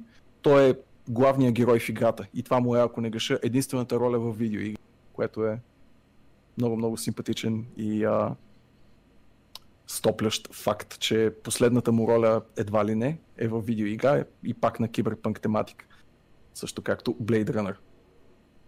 Та така, uh, очакваме повече новини и... Да, надявам се, надявам се да и ще играеш за нова направят генерация. Необходимото. Да, да, с удоволствие бих се върнал към нея. Тя е късичка игра, така или иначе. Mm-hmm. А, надявам се да я подобрят по подобаващ начин. Като стана въпрос, знам, че много сме окъснели, Влади, но... Да. Как си за сега с двете конзоли? Как съм... Какво? С двете конзоли. Не ти разбрах въпроса, какво ми питаш обаче. Как Series съм? X и пи ес пет. Коя бих си взел ли? На къде клониш за сега? На къде клоня? Ами знам, искам да видя launch lineup. Да, искам да видя... игрите за теб. Зависи от игрите, да, честно казано. А, а, честно за... казано, най-вероятно ще бъде PlayStation. Не за друго, а защото аз вече имам Xbox-ка конзола. Тя е моя компютър, нали? Цинично погледнато, и то даже не е цинично, то е напълно реалистично погледнато. Xbox-а по начина, по който са го организирали вече, като а, платформа за забавления, е за хора, които не им се занимава да си построят компютър и да го поддържат. Така че в случая, в който техните библиотеки ще се покриват едно към едно, което уж са го обещали, просто не виждам смисъл да сложа Xbox-ка кутия на бюрото си. Така го виждам. А PlayStation си неизбежно ще легнат на звезда върху някакви ексклузиви, ще кажат не, няма да ви ги дадем, това си нашите неща, и ще ти извият ръцете да си вземеш конзолата. Това ми е гледната точка, честно казвам. Понеже аз не мисля да повдигам темата, но понеже Кико я написа в чата за девелопър на Crytek, който би казал, че много по-лесно се програмира на пи ес пет и после си изтрил твита. Значи, първо, той човек беше доста рекламно лице на Sony. Не казвам, че е работил за Sony или те са му платили, просто казвам, че той е много хайпт за Sony. И има множество твитове преди това, където с нетърпение говори за, за PlayStation пет и много овърхайпва идеята. Но остави това. Това на страна, дори да е фактологично това, че по-лесно се програмира на пи ес пет, защото той се съветвал с колегите си в Крайте, които би казали също нещо. Това да се програмира лесно за една конзола не означава, че тя е по-добрата конзола. А, по принцип, когато излязоха новините и на хартия Xbox издуха по всички параграфи, освен скорост на ес ес ди-то и потенциалното три ди аудио, което не е ясно дори като технология, какво ще представлява още. В PlayStation събредите и обществата бяха супер кисели хората и търсиха всичко, за което да се хванат и да кажат ма то хартия, ама то това не е важно, нищо друго не е важно, нищо не е важно, зависи нали, от нещата, които все още не знаем. И имаше една голяма киселост. И когато излезе този човек, хората веднага се хванаха и казах, ето очевидно по-добрата конзола, защото по-лесно се програмира за нея.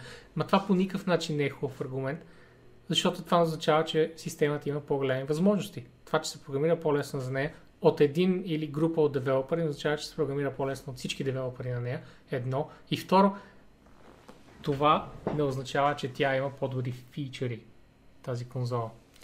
А, и в момента все още просто е едно мазало от фенбойщина между двете аудитории и нямаме никакви хубави аргументи да поддържаме едната или другата конзола, освен буквално външния вид и това как са на хартия.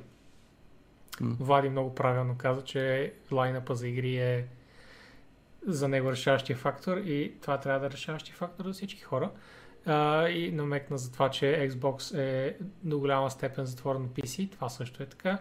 Microsoft иска да го направят пи си-то, което да ти е закачено за телевизора.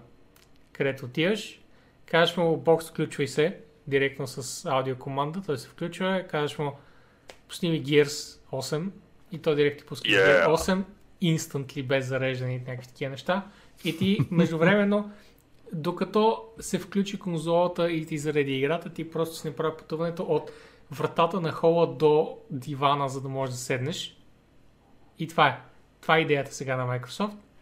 А, така че, според мен ще я постигнат и то с сравнителна лекота.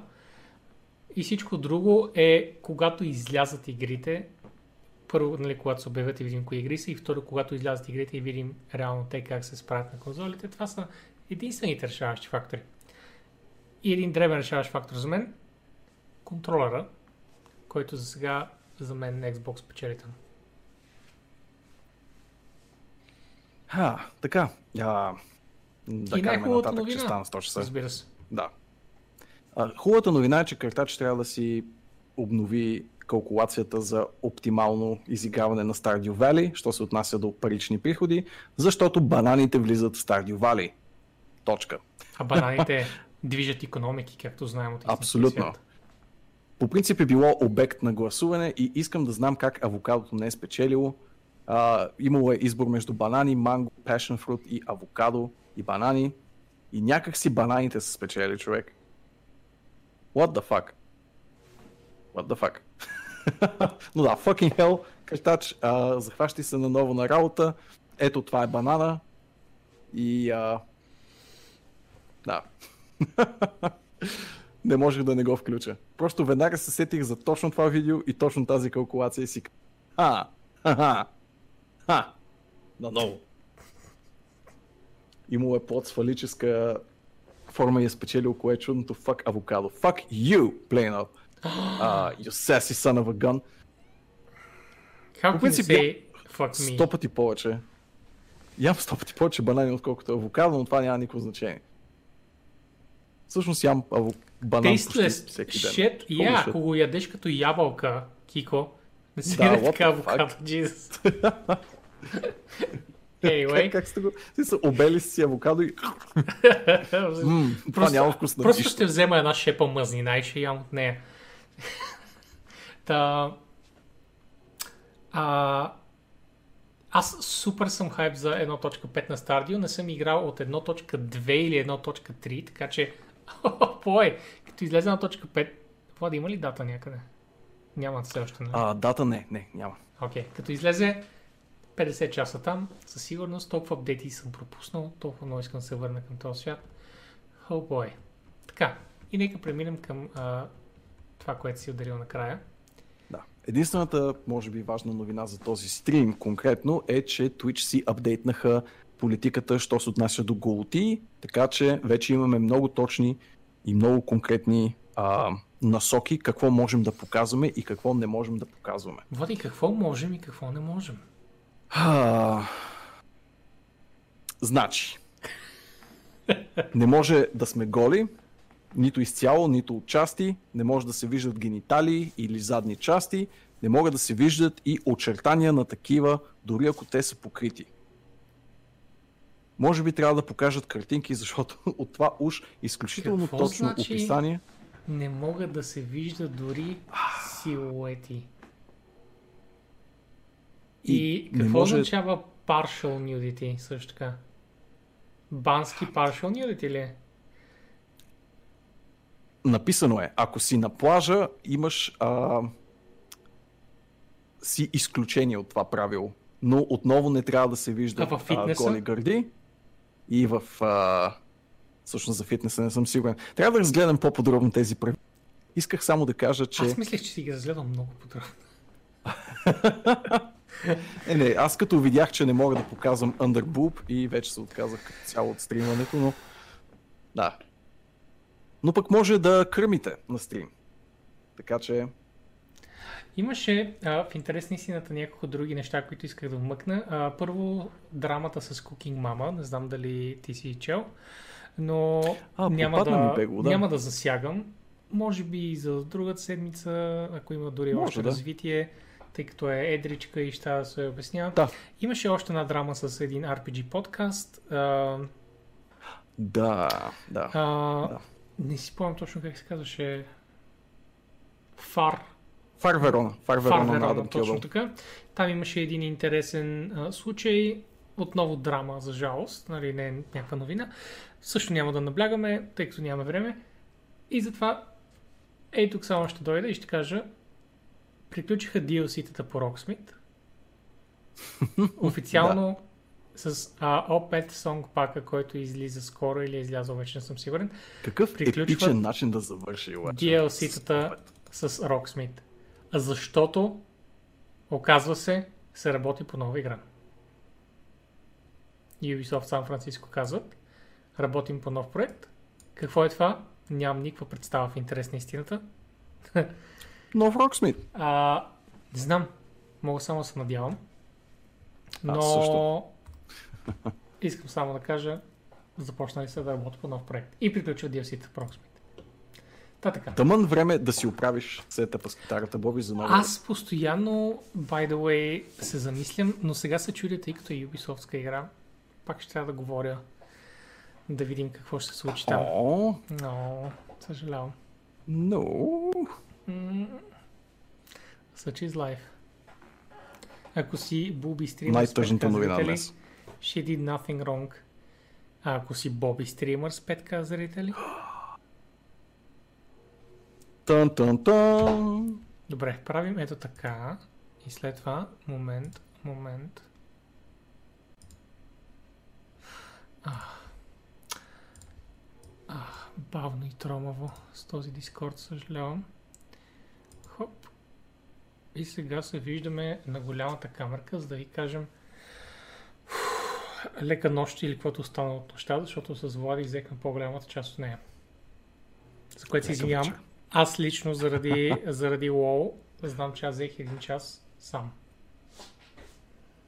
И другата седмица пак. И под, е, под един час, Боби, имаш предвид два. И другата седмица пак така. И другата седмица пак така. И ако модераторите иска да още погледнат, или ти, Влади, може да си изберете кой да хоснем. Аз нямам претенции, както винаги. И така, thank you guys, че ни издържахте толкова и до нови срещи.